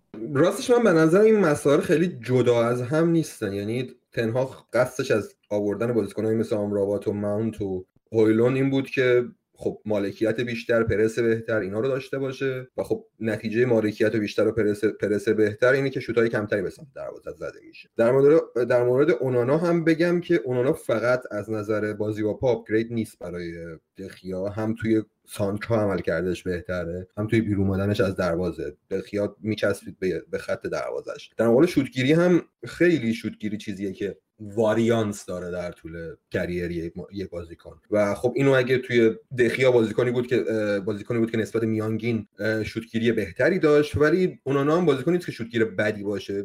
رو میانگینه من تو career ش داشتم نگاه می‌کردم و اختلافش اونقدر زیاد نیست که بخواد نیرزه به بقیه چیزهایی که به تیم اضافه می‌کنه. من یه سوال خیلی کوتاه بپرسم از علی. به نظرت وجود الان اونانا در درون دروازه یونایتد باعث نشده تیم کمی تو build verticality ش کمتر بشه؟ یعنی بعضی موقع شما می‌بینی که لیساندرو مارتینز گزینه داره کاسمیرو برونو فرناندز ولی ریسکشو نمی‌کنه. باز توپو برمیگردونه برای اونانا. و این چند بار این صحنه تکرار میشه. می‌خوام بدونم که اون چیزی که از یونایتد تو فصل گذشته می‌دیدیم که با اینکه بازی مالکانه انجام می‌دادن ولی ریتم مناسبی هم داشتن و بعضی موقع ریسکی کم می‌کردن. ریسک مفیدی بود. به هر حال برونو فرناندز بازیکنی که با ریسک بالا پاس میده و معمولا جایزش هم می‌گیره. و این توپایی کمتر می‌رسه به برونو این فصل من اسم می‌کنم که دلیلش اینه که مارتینز می‌خواد ریسک کمتری بکنه و اونانا رو میاره تو بازی و بعضی موقع گم میشن. هم اریکسن هم برونو فرناندز. این الان به چشم من خیلی یعنی مطمئن نیستم از این چیزی که دیدم. می‌خوام ببینم تو که حالا زیادتر بازی یونایتد دقیقتر می‌بینی اینو حس می‌کنی یا نه؟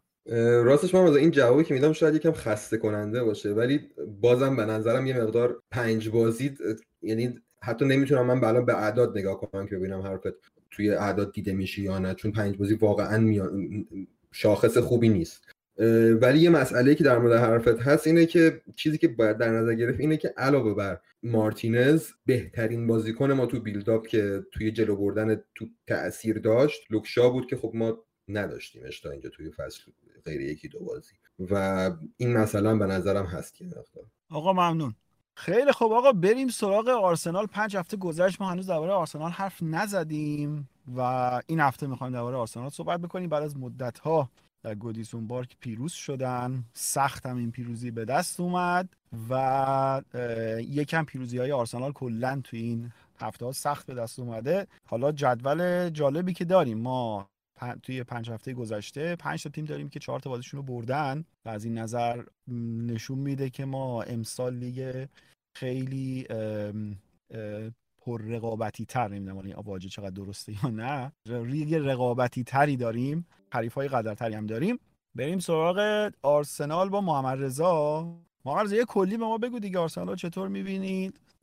کلا از حالا در نقل انتقالات که فکر صحبت کردیم قبلا توی کانال یوتیوب باشگاه دانشجویان فوتبال. ولی در رابطه با خود بازی ها و شروعی که آرتتا داشت و نهایتا فکر کنم خیلی زود سویچ کرد به همون چیزی که پارسال بوده. آبد آرسنال مطابق انتظار بوده. یعنی چیزی نبوده که هواداران انتظارش رو نداشته باشن. بعد از جدایی ژاکا و دو هفته که خب زینچنکو نبود به عنوان کسی که progressor اول تیم بود نقشی داشت که همیشه توپو از دفاع ما می‌برد خط حمله و موقعیت سازی می‌کرد. و همچنین نبود جسوس کسی که بهترین دریبل‌زن هم تو یک سوم هجومی و خیلی خوب می‌تونست نقش false nine بازی بکنه. انتظار رو اینو داشتیم که آرسنال به مانند فصل گذشته نتونه خب هم غالب بشه بر بازی و همین که موقع بیشتری داشته باشه. نظر ایکسی افت داشته این تیم. و خب تغییراتی هم که داده مخصوصا دو دو هفته ابتدایی تغییراتی بود که حالا از نظر آرتتا این بوده که می‌خواد تیم غیر قابل پیش تر کنه برای حریف. نمی‌دونم چقدر این به موفقیت می‌رسه. من فکر کنم اتفاقا باعث شد که نظرش عوض کنه برگرده و همون ترکیبی که همیشه باش برنده می‌شد. و یه حس می‌کنم که اون داینامیک لازمی که باید دو سه هفته اول اون ترکیب می داشت نداشت و تصمیم گرفت کلا عوض بکنه. سر بازی دادن هاورتس حالا بحث بین هوادارا و فکر کنم هاورتس کم کم اون پست اصلیش رو احتمالا پیدا بکنه. من به نظرم پست اصلیش مهاجم نوکه. اگر بخواد تغییر سیستم بده به عنوان مهاجم دوم می‌تونه بازی بکنه. فکر نمی کنم دیگه بتونه هافک بازی کنه.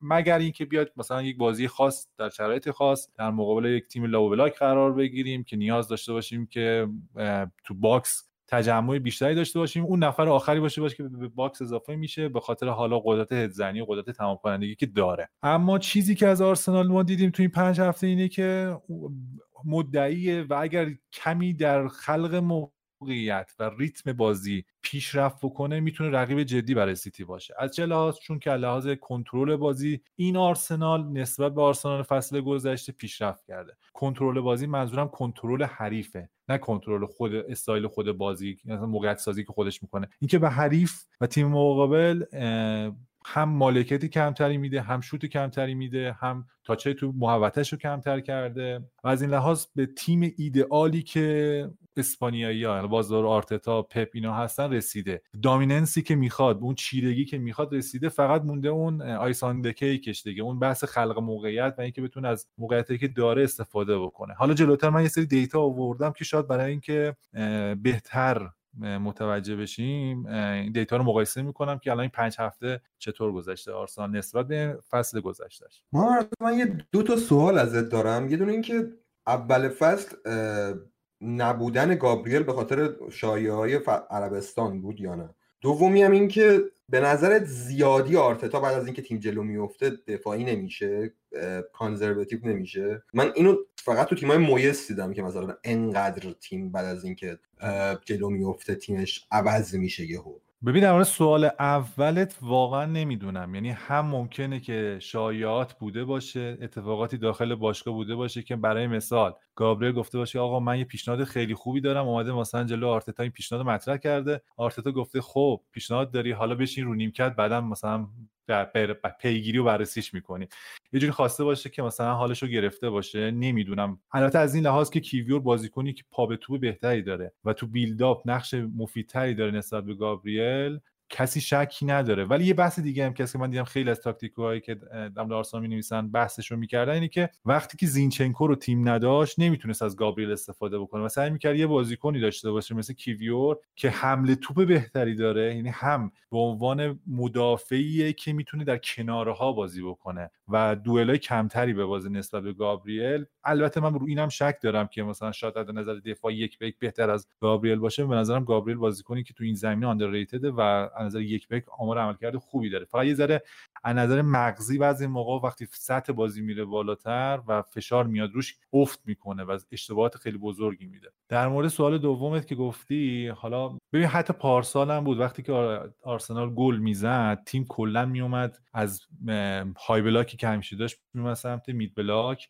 و سعی می‌کرد که توپو نگه داره. تو زمین یک سوم خودش و این توپ نگه داشتن هم حتی بعضی موقع منجر می‌شد به لو دادن توپ و اینکه فشار رو دروازه خودش حفظ می‌شد.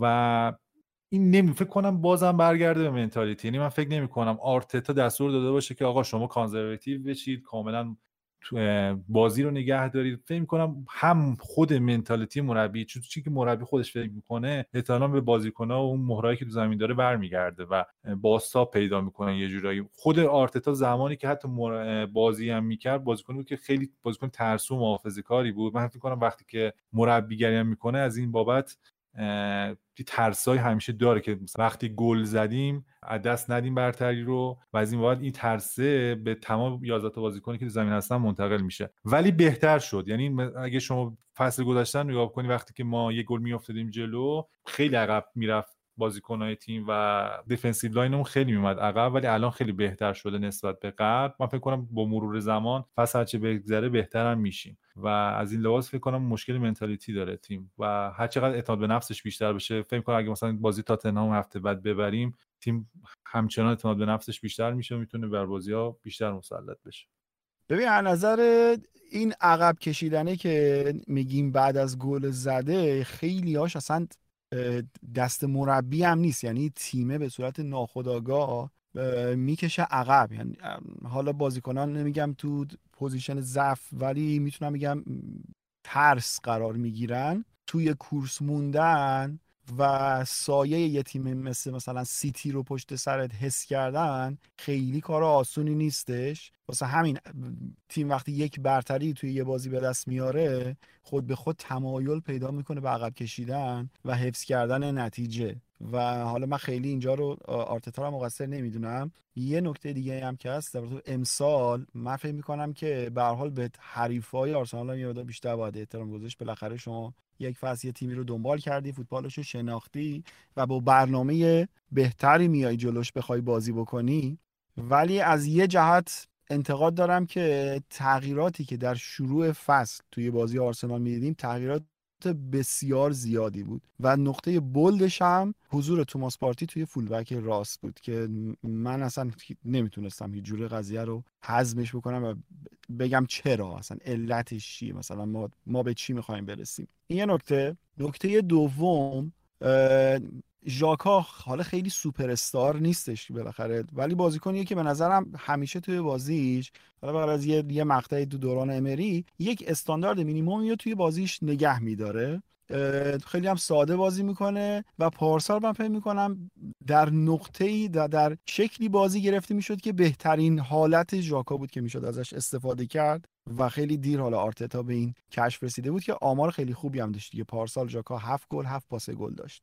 من فکر می‌کنم هاورت هرگز نمی‌تونه upgrade ژاکا باشه. توی تحلیل هایی که ما درباره هاورت می‌خوریم جالبه که ما چند سال هاورت رو داریم توی فوتبال. اسمش هست به عنوان ستاره از لورکوزن اومد چلسی و هنوز بعد از این همه سال تو سه تا تیم بازی کرده فینال چمپیونز لیگ برده و هنوز ما داریم درباره این بحث می‌کنیم که هاورت پستش چیه. یعنی بین علما همچنان اختلافه که این هشت ده فالس ناینه و الان تو باز میگه که هاورز بهترین جا می‌تونه در فلان پست باشه من حقیقت خندم گرفت که ما بازم این بحث رو داریم.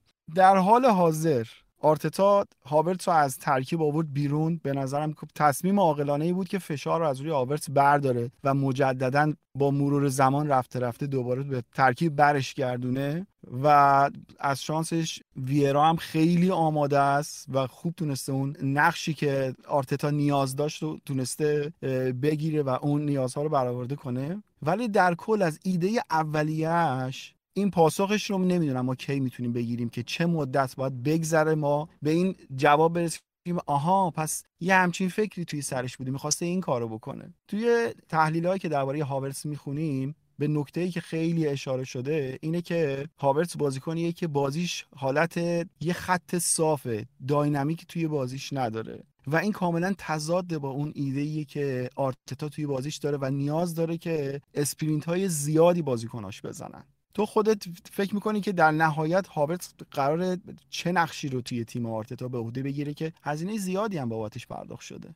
ببین آبد خود آرتتام توی کنفرانس مطبوعاتیش گفتش که آقا دیگه ژاکا رفت به قول اون دوستمون ژاکا مرده. دیگه باید آرسنال به بازی بدون ژاکا عادت کنه و براش راه حل پیدا بکنه آرتتا. من همون تو یوتیوب بررسی نقل انتقالات آرسنال گفتم که تنها جایی که شاید شک داشته باشم دکلن رایس رو مطمئن بودم تیمبر رو مطمئن بودم. گفتم تنها جایی که شک دارم که اصلا استفاده ازش درست باشه همون پست هشت هاورتسه من فکر نمی کنم اون ویژگی هایی که ژاکا می‌داد به تیم رو هاورتس بتونه به تیم بده. و اتفاقا اونجا گفتم که من فکر کنم کلید اصلی این ماجرا می‌تونه اسمیت رو و فابیو ویرا باشن. اگر بتونن فیزیک خودشون رو ارتقا بدن و در سطح پرمیر لیگ بتونن دووم داشته باشن. حالا از نظر مصدومیت از نظر خستگی این چیزا.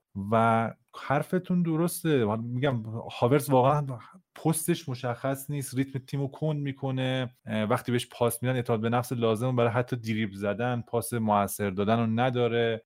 دیدیم که حتی تو بازی در مقابل یونایتد یک ضربه ساده هم نتونست به توپ بزنه. این نشون میده که شما هر چقدر بازیکن بیکیفیتی باشید اون ضربه رو راحت تاچ می‌کنید و شوت می‌زنید. ولی بازیکن انقدر هم استرس بازی بازیش زیاده. هم اعتماد به نفس نداره و هم که انگار بیخیال هم هست. یه حالت خونسردی وحشتناک و افراطی داره که میگه آقا دیگه بسه این آف. دیگه حداقل یه ذره تلاشتو بیشتر بکن. از این بابت هم میشه بهش انتقاد کرد. ولی من فکر می‌کنم که در نهایت آرتتا برای اینکه خودش هم احترام خودش رو نگه داره و حالا مثلا چون خرید میگن برای آرتتا بوده به هر حال بیاد ازش به عنوان پست 9 بازی بگیره چند تا بازی. احتمالی که انکتیا و جسوس هم در ادامه فصل مصدوم بشن خیلی زیاده. و اونجا من فکر کنم باز عملکرد قابل قبولی داره. ولی در پست دیگه بعید می‌دونم و چیزی هم در بازیش نمی‌بینیم که آقا بگیم این سری فاکتورها این المان ها رو تو بازیش می‌بینیم. خب حالا اگر روی اینا focus بکنه اعتماد به نفسش بیشتر بشه می‌تونه برای اون پست 8 box to box مفید باشه. من حقیقتا چیزی نمی‌بینم. حالا شاید آرتتا تو تمرینا چیزی می‌بینه که ما اینجا در هزار کیلومتری نمی‌بینیم. من یه چیزی از شما دو نفر بپرسم. به نظر می‌رسه چیزی که از هاورس الان خواسته میشه دقیقا چیزی که آبد بهش اشاره کرد. کسی که box crashing انجام بده مثل جاکا و مثل جاکا بتونه هفت گل هفت پاس گل بزنه. و بر این اساس من به نظرم هاورس بازیکنی که مناسب این پسته. یعنی کسی که کار اصلیش دقیقا همینه. سوالی که در مورد هاورس به نظر من وجود داره این که case هاورس مثل case ورنره که برخلاف نظری هایی که وجود داره گل های زده قرار نیست به اندازه ایکس باشه هیچ وقت و finishing واقعا یه مهارتیه که این بازیکن نداره یا نه. من به data ی این دوتا بازیکن که نگاه می‌کردم ژاکا در مقابل هاورس هاورس در تک تک data های مهم نسبت به چهار بازی اول فصل پیش من حالا عکسش رو هم می‌تونم براتون بفرستم. از ژاکای فصل پیش بهتر بوده تو چهار بازی اول xG بیشتری داشته xA بیشتری داشته توی build-up حضور بیشتری داشته و من حس می‌کنم ما داریم گذشته رو بهتر از چیزی که هست یادمون میاد. و من حس می‌کنم خیلی در مقابل هاورس این مسئله است که وقتی این توپا وارد دروازه بشن این تصورات بهتر به تحقق میپیوندن. ولی خب کاملا هم می‌تونم بپذیرم حرفتون رو که این skill توی skill finishing توی هاورتس وجود نداره. این بازیکن قرار نیست هیچ وقت به اندازه xG گل بزنه. آخه علی من اصلا بحثی که دارم سر finishing ش نیست. بحثمون در مورد حالا ویژگی دیگه هاورتسه ولی اون نمودار آماری که عکسی که تا خودت هم دیدی من یک context ی داره. باید اینو بررسی بکنیم. تو خیلی از دقایقی که هاورتس بازی می‌کنه بابت تعویضایی که انجام شده رفته پست مهاجم نوک. و از اینجا بابت xA و xG رفته بالاتر. این context البته باید در نظر بگیری و یه بازی هم که جلوی ناتینگهام فارست ما داشتیم بازی ابتدای فصل افتتاحیه بازی بود که اصلا یک سیستم و روش جدیدی آرتتا استفاده کرده بود که یک نفر از build-up ش کم کرده بود و یک نفر به خط آخر اضافه کرده بود. همون 3 4 3 جدیدی که حالا خیلی از مربیای positional دارن انجامش میدن اومده بود تست کرد و اتفاقا اونجا بعد بود هاورس یعنی اون نتونست اون پست دهی که پشت سه نفر اصلی خط حمله هستن بتونه link-up خوبی داشته باشه و اونجا خوب نتونست بازی بکنه. ولی چیزی که هست به قول تو آرتتا دقیقا همون چیزایی که از ژاکا می‌خواد از هاورتس هم می‌خواد. از روی کاغذ هم هاورتس قدش بلندتره مهاجمتره ذاتا تو box به نظر می‌رسه خونسردی بیشتری داره shooting بهتری داره. ولی در عمل چیزی که می‌بینیم فعلا رخ نداده. ما چیزی که در عمل هست رو باید قضاوت بکنیم دیگه. در یونایتد اون توپ وقتی نمی‌زنه تو گل نمی‌تونیم بگیم که آره این بازیکن talent ه و باید احترامش رو نگه داشته هوادار حق داره که دستش شاکی باشه و دوست نداشته باشه تو ترکیب حضور داشته باشه. همونطور که وقتی که میاد بیرون و فاویو فاویو ویرا جاش رو می‌گیره می‌بینیم که این تیم fluid تر یعنی روانتر بازی می‌کنه مفیدتر بازی می‌کنه. فیرا پاسای بهتری میده تو box. از این بابت این مقایسه انجام میشه و نمی‌تونی جلوی مقایسه نشدن رو بگیری. حالا هر چقدر بگیم که ما هوادارا باید اعتماد داشته باشیم به مربیمون که تا اینجا ما رو آورده. ممکنه مثل خیلی از انتخابای دیگه آرتتا اشتباه باشه. مثل لوکونگا که اومد نتونست جواب بگیره. از نونو تاورش نتونست نتیجه بگیره. یه مدت با اوبامیانگ سر می‌کرد. من فکر کنم اگرم می‌خواد از هاورتز بازی بگیره شانسی که داره در پست مهاجم نوکه مگه اینکه بیاد اصلا تغییر آرایش بده با سیستم دو مهاجم بازی بکنه پست پشت مثلا جسوس بازی بکنه که اونم بعید می‌دونم. من اگه مثلا باش دو آرایش اگر عوض بشه جسوس و انکتی رو خیلی ترجیح میدم به هاورس انکتیا یا حالا زوج هاورس جسوس. دقیقا هم من منم نظرم باید موافقه که توی نوک حمله واقعا جسوس و انکتیا انقدر بهتر هستن که واقعا نباید به خاطر اینکه یک بازیکن جوون رو تو سعی کنی بهترش کنی تیم رو قربانی کنی. حتی تروسارد من می‌تونم به حرفاتون اضافه کنم. حتی تروسارد هم در پست نه کاذب به نظر من از هاورتس گزینه بهتریه چارچوب شناستر هم هست. اگه اون نکته ای که تو باش مشکل داری اونجا هم تروسارد به نظرم تموم کننده بهتری باشه تروسارد یکی از تنها بازیکنهای آرسنال حالا جز جسوس البته جسوس هم حالا میشه بگیم که X factor لازم رو داره. یعنی شما می‌بینید یک صحنه هایی رو که احتمال گل زدن نیست گل می‌کنه. مثلا شما از ساکا می‌بینید ساکا معمولا بازی ساده ای انجام میده. بازی کنی که کاری که باید رو انجام میده. ولی انتظار ندارید یک گل عجیب و غریب براتون بزنه. مارتینلی هم همینه. کار عجیب و غریبی براتون انجام نمیده. ولی تروسارد همون بازی Community Shield اگه یادتون باشه به دادمون رسید. همین بازی اورتون خیلی خوب تونست با پای ضعیفترش گل خیلی خوبی بزنه. از این بابت هم می‌تونه تعویض طلایی باشه هم به قول تو می‌تونه یک ایده ای باشه برای اینکه او رو مهاجم نوک بازی بدی و حتی من میگم گابریل جسوس رو بیاری wing چپ بازی بدی. در غیاب مارتینلی که حالا مصدوم شده هم استرینگش میگن کش اومده. ممکنه یک ماهی نباشه. حالا خبرها که اینجوری اومده. فقط من یه چیزی آماری می‌خواستم بگم. ببین یه سری تغییراتی که رخ داده که ما بازیکنایی که اضافه کردیم پارتی الان نیست تو ترکیب اصلی رایس اومده. خب این دو تا بازیکن متفاوتن و وقتی شما شماره 6 تون عوض می‌کنید قطعا تاثیرگذار روی استایل بازی که می‌کنی و data هایی که به دست میاد. هممون می‌دونیم پارتی چه ضعف و قوتی داره و رایس هم می‌دونیم الان طولانی میشه نمی‌خوام بحث بکنم. فقط می‌خوام توجهتون رو جلب کنم برای data یی که الان وجود داره. تو پنج بازی که انجام دادیم نسبت به پنج بازی فصل پیش در مقابل همین حریفان. یعنی پنج بازی ابتدایی رو مقایسه نمی کنیم و در واقع همین تیمایی که بازی کردیم و با توجه به خونگی و بیرون از خونه. این فصل تعداد پاسایی که به صورت میانگین داده آرسنال 526 بوده. پارسال 480 تا داده. دقت پاسش 3 درصد رشد داشته. مالکیت نزدیک 4 درصد رشد داشتیم امسال. تعداد توپایی که دست دادیم نسبت به پارسال 10 درصد کمتر شده. تعداد ریکاوری که انجام دادیم نسبت به پارسال چون توپ کمتری از دست دادیم کمتر شده. ولی پاسهایی که به یک سوم باید می‌دادیم و پاسهای موثری هم برای گلزنی میگم بازم با اون نداشتن ژاکا نداشتن زینچنکو تو دو سه هفته ابتدایی و جسوس کمتر شده. خیلی هم اختلاف فاحشه. 65 تا امسال ما داشتیم ولی پارسال 53 تا بوده به صورت میانگین. در بحث پروگرسیو پاس هم همین اتفاق رخ دادهش 59 تا پاس به صورت متوسط داشتیم این فصل. سال گذشته 74 تا بوده. بخوام آخرین موردم بگم خیلی طولانی نشه. توی تاچ های توی پنالتی محبت پنالتی هم این فصل مطالعا 31 تاچ داشتیم فصل گذشته 36 تا تاچ داشتیم. خب این اگر نگاه بکنیم و برای نتیجه گیری این دیتا رو بذاریم کنار هم مشخص میشه. استایل آرسنال نسبت به فصل گذشته تغییر داشته و این تغییر هم چیزی نبوده اینکه آرسنال کنترل شده تر بازی می‌کنه. مالکیت بیشتری می‌گیره ولی از این مالکیتی که داره به خاطر ضعف مهره ها شاید. و شاید به خاطر روی کرده محافظه کارانه تری که داره کمتر شده بهینگیش در امر حمله و کنش های هجومی. یعنی touch تو محوطه جریمه شوت ایکس جی اینا نسبت به پارسال افت کرده. و این چیزی نیستش که خیلی نگران کننده باشه. به نظرم می‌تونه با دو تا تغییر و اووردن جسوس به ترکیب اصلی و گذاشتن بیرون انکتیا درست بشه. این تغییرات و به نظرم اتفاقا هوادار آرسنال باید خیلی خوشحال باشن چون این بحث کنترل خیلی خیلی سختتر از موقعیت سازی از نظر من. حالا ممکنه یکی مخالفش باشه. محمد رضا خب تیم ها دیگه جلوی شما عقبتر بازی می‌کنن. یعنی تو تک تک آمارهایی که داشتیم می‌خونیم من کلش تو ذهنم این شکلی بود که خب حریف عقبتره. حریف عقبتر باشه شما تعداد پاسای پروگرسیوت میاد پایینتر. تعداد تاچات توی محوطه جریمه میاد پایینتر. بازی بیشتر توی عرضه و پاسخ همه اینا که تیم شما داره عقبتر بازی می‌کنه و شما مجبوری پاسای بیشتری بدی. مخصوصا وقتی که شما در مکتب پپ هم که باشی بالاخره شاگرد استاد باشی به این سم میری که تعداد پاسا رو ببری بالاتر. حالا تو تعداد پاسا هم که می‌گفتی می‌گفتی چهار پارسال 400 خورده ای امسال 500 خورده خب نشون میده که تیم‌ها دارن عقب‌تر بازی می‌کنن دیگه. یعنی پاسخش در اینه.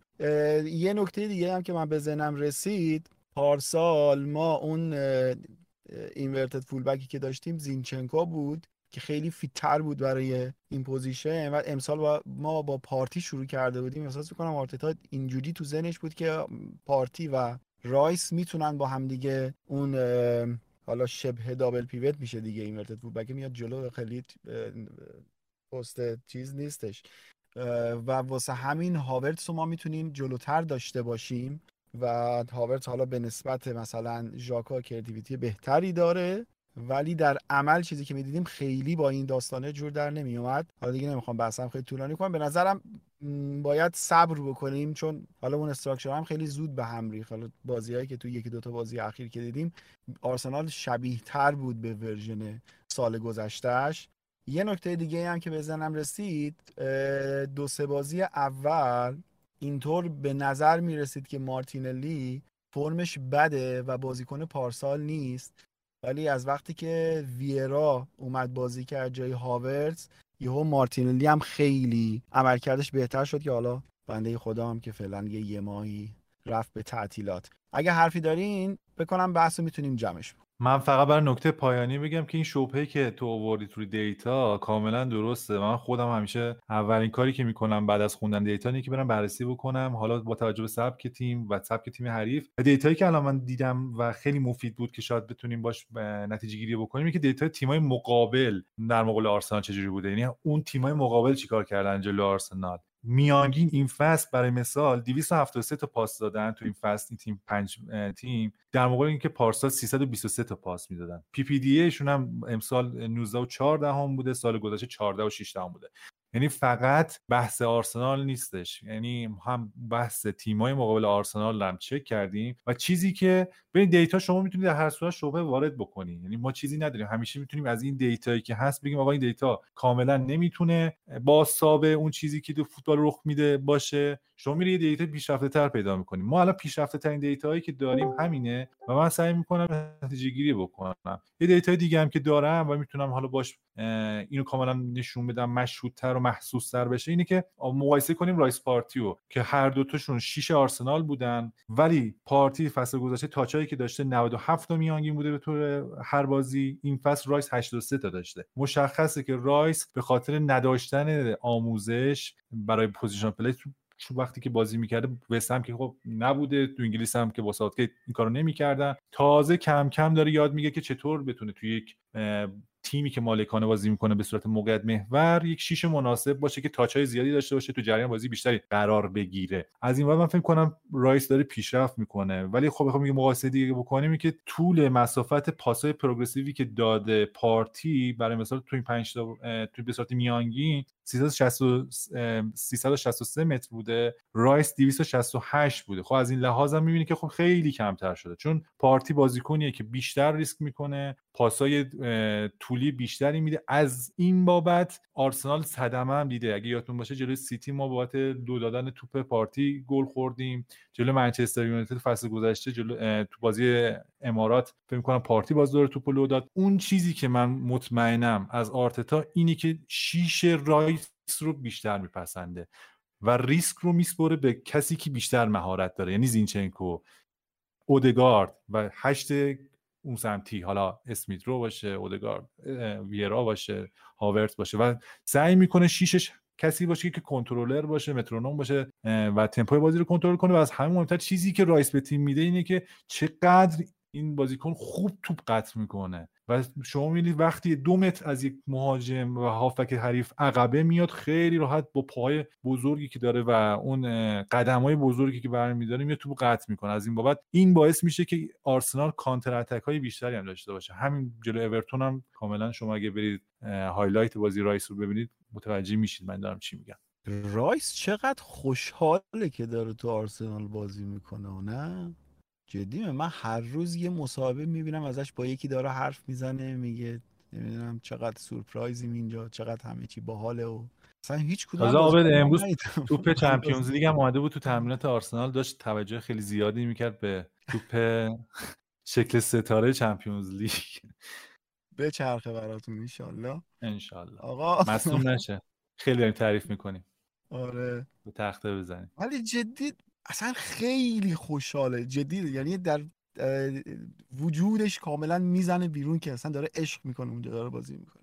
انشالله که پاینده باشه و خلاصه. آقا دم شما گرم. تا اینجا همراهیمون کردید. این اپیزود رو هم گوش دادید. حالا ما هفته بعد هنوز اول چلسی هم حرف نزدیم سیتی هم حرف نزدیم. حالا برنامه چلسی خب یه زیاد سخت نبود با تیم خیلی ویژه حالا هفته اول با لیورپول بود ولی خب صحبتی نکردیم دربارهش حالا صحبت خواهیم کرد در ادامه در هفته های بعد که یه مدار برنامهشون هم بهتر بشه. به نظرم دیگه وقتشه که درباره چلسی هم صحبت بکنیم. خیلی توی تابستون خیلی تیم ویژه‌ای بودن ولی عملکردشون به نسبت تابستون خیلی عملکرد ویژه‌ای نبوده. و سعی می‌کنیم یک نگاه منتقدانه این دفعه داشته باشیم نسبت به چلسی. دمتونم گرم. تا هفته های بعدی مراقب خودتون باشید.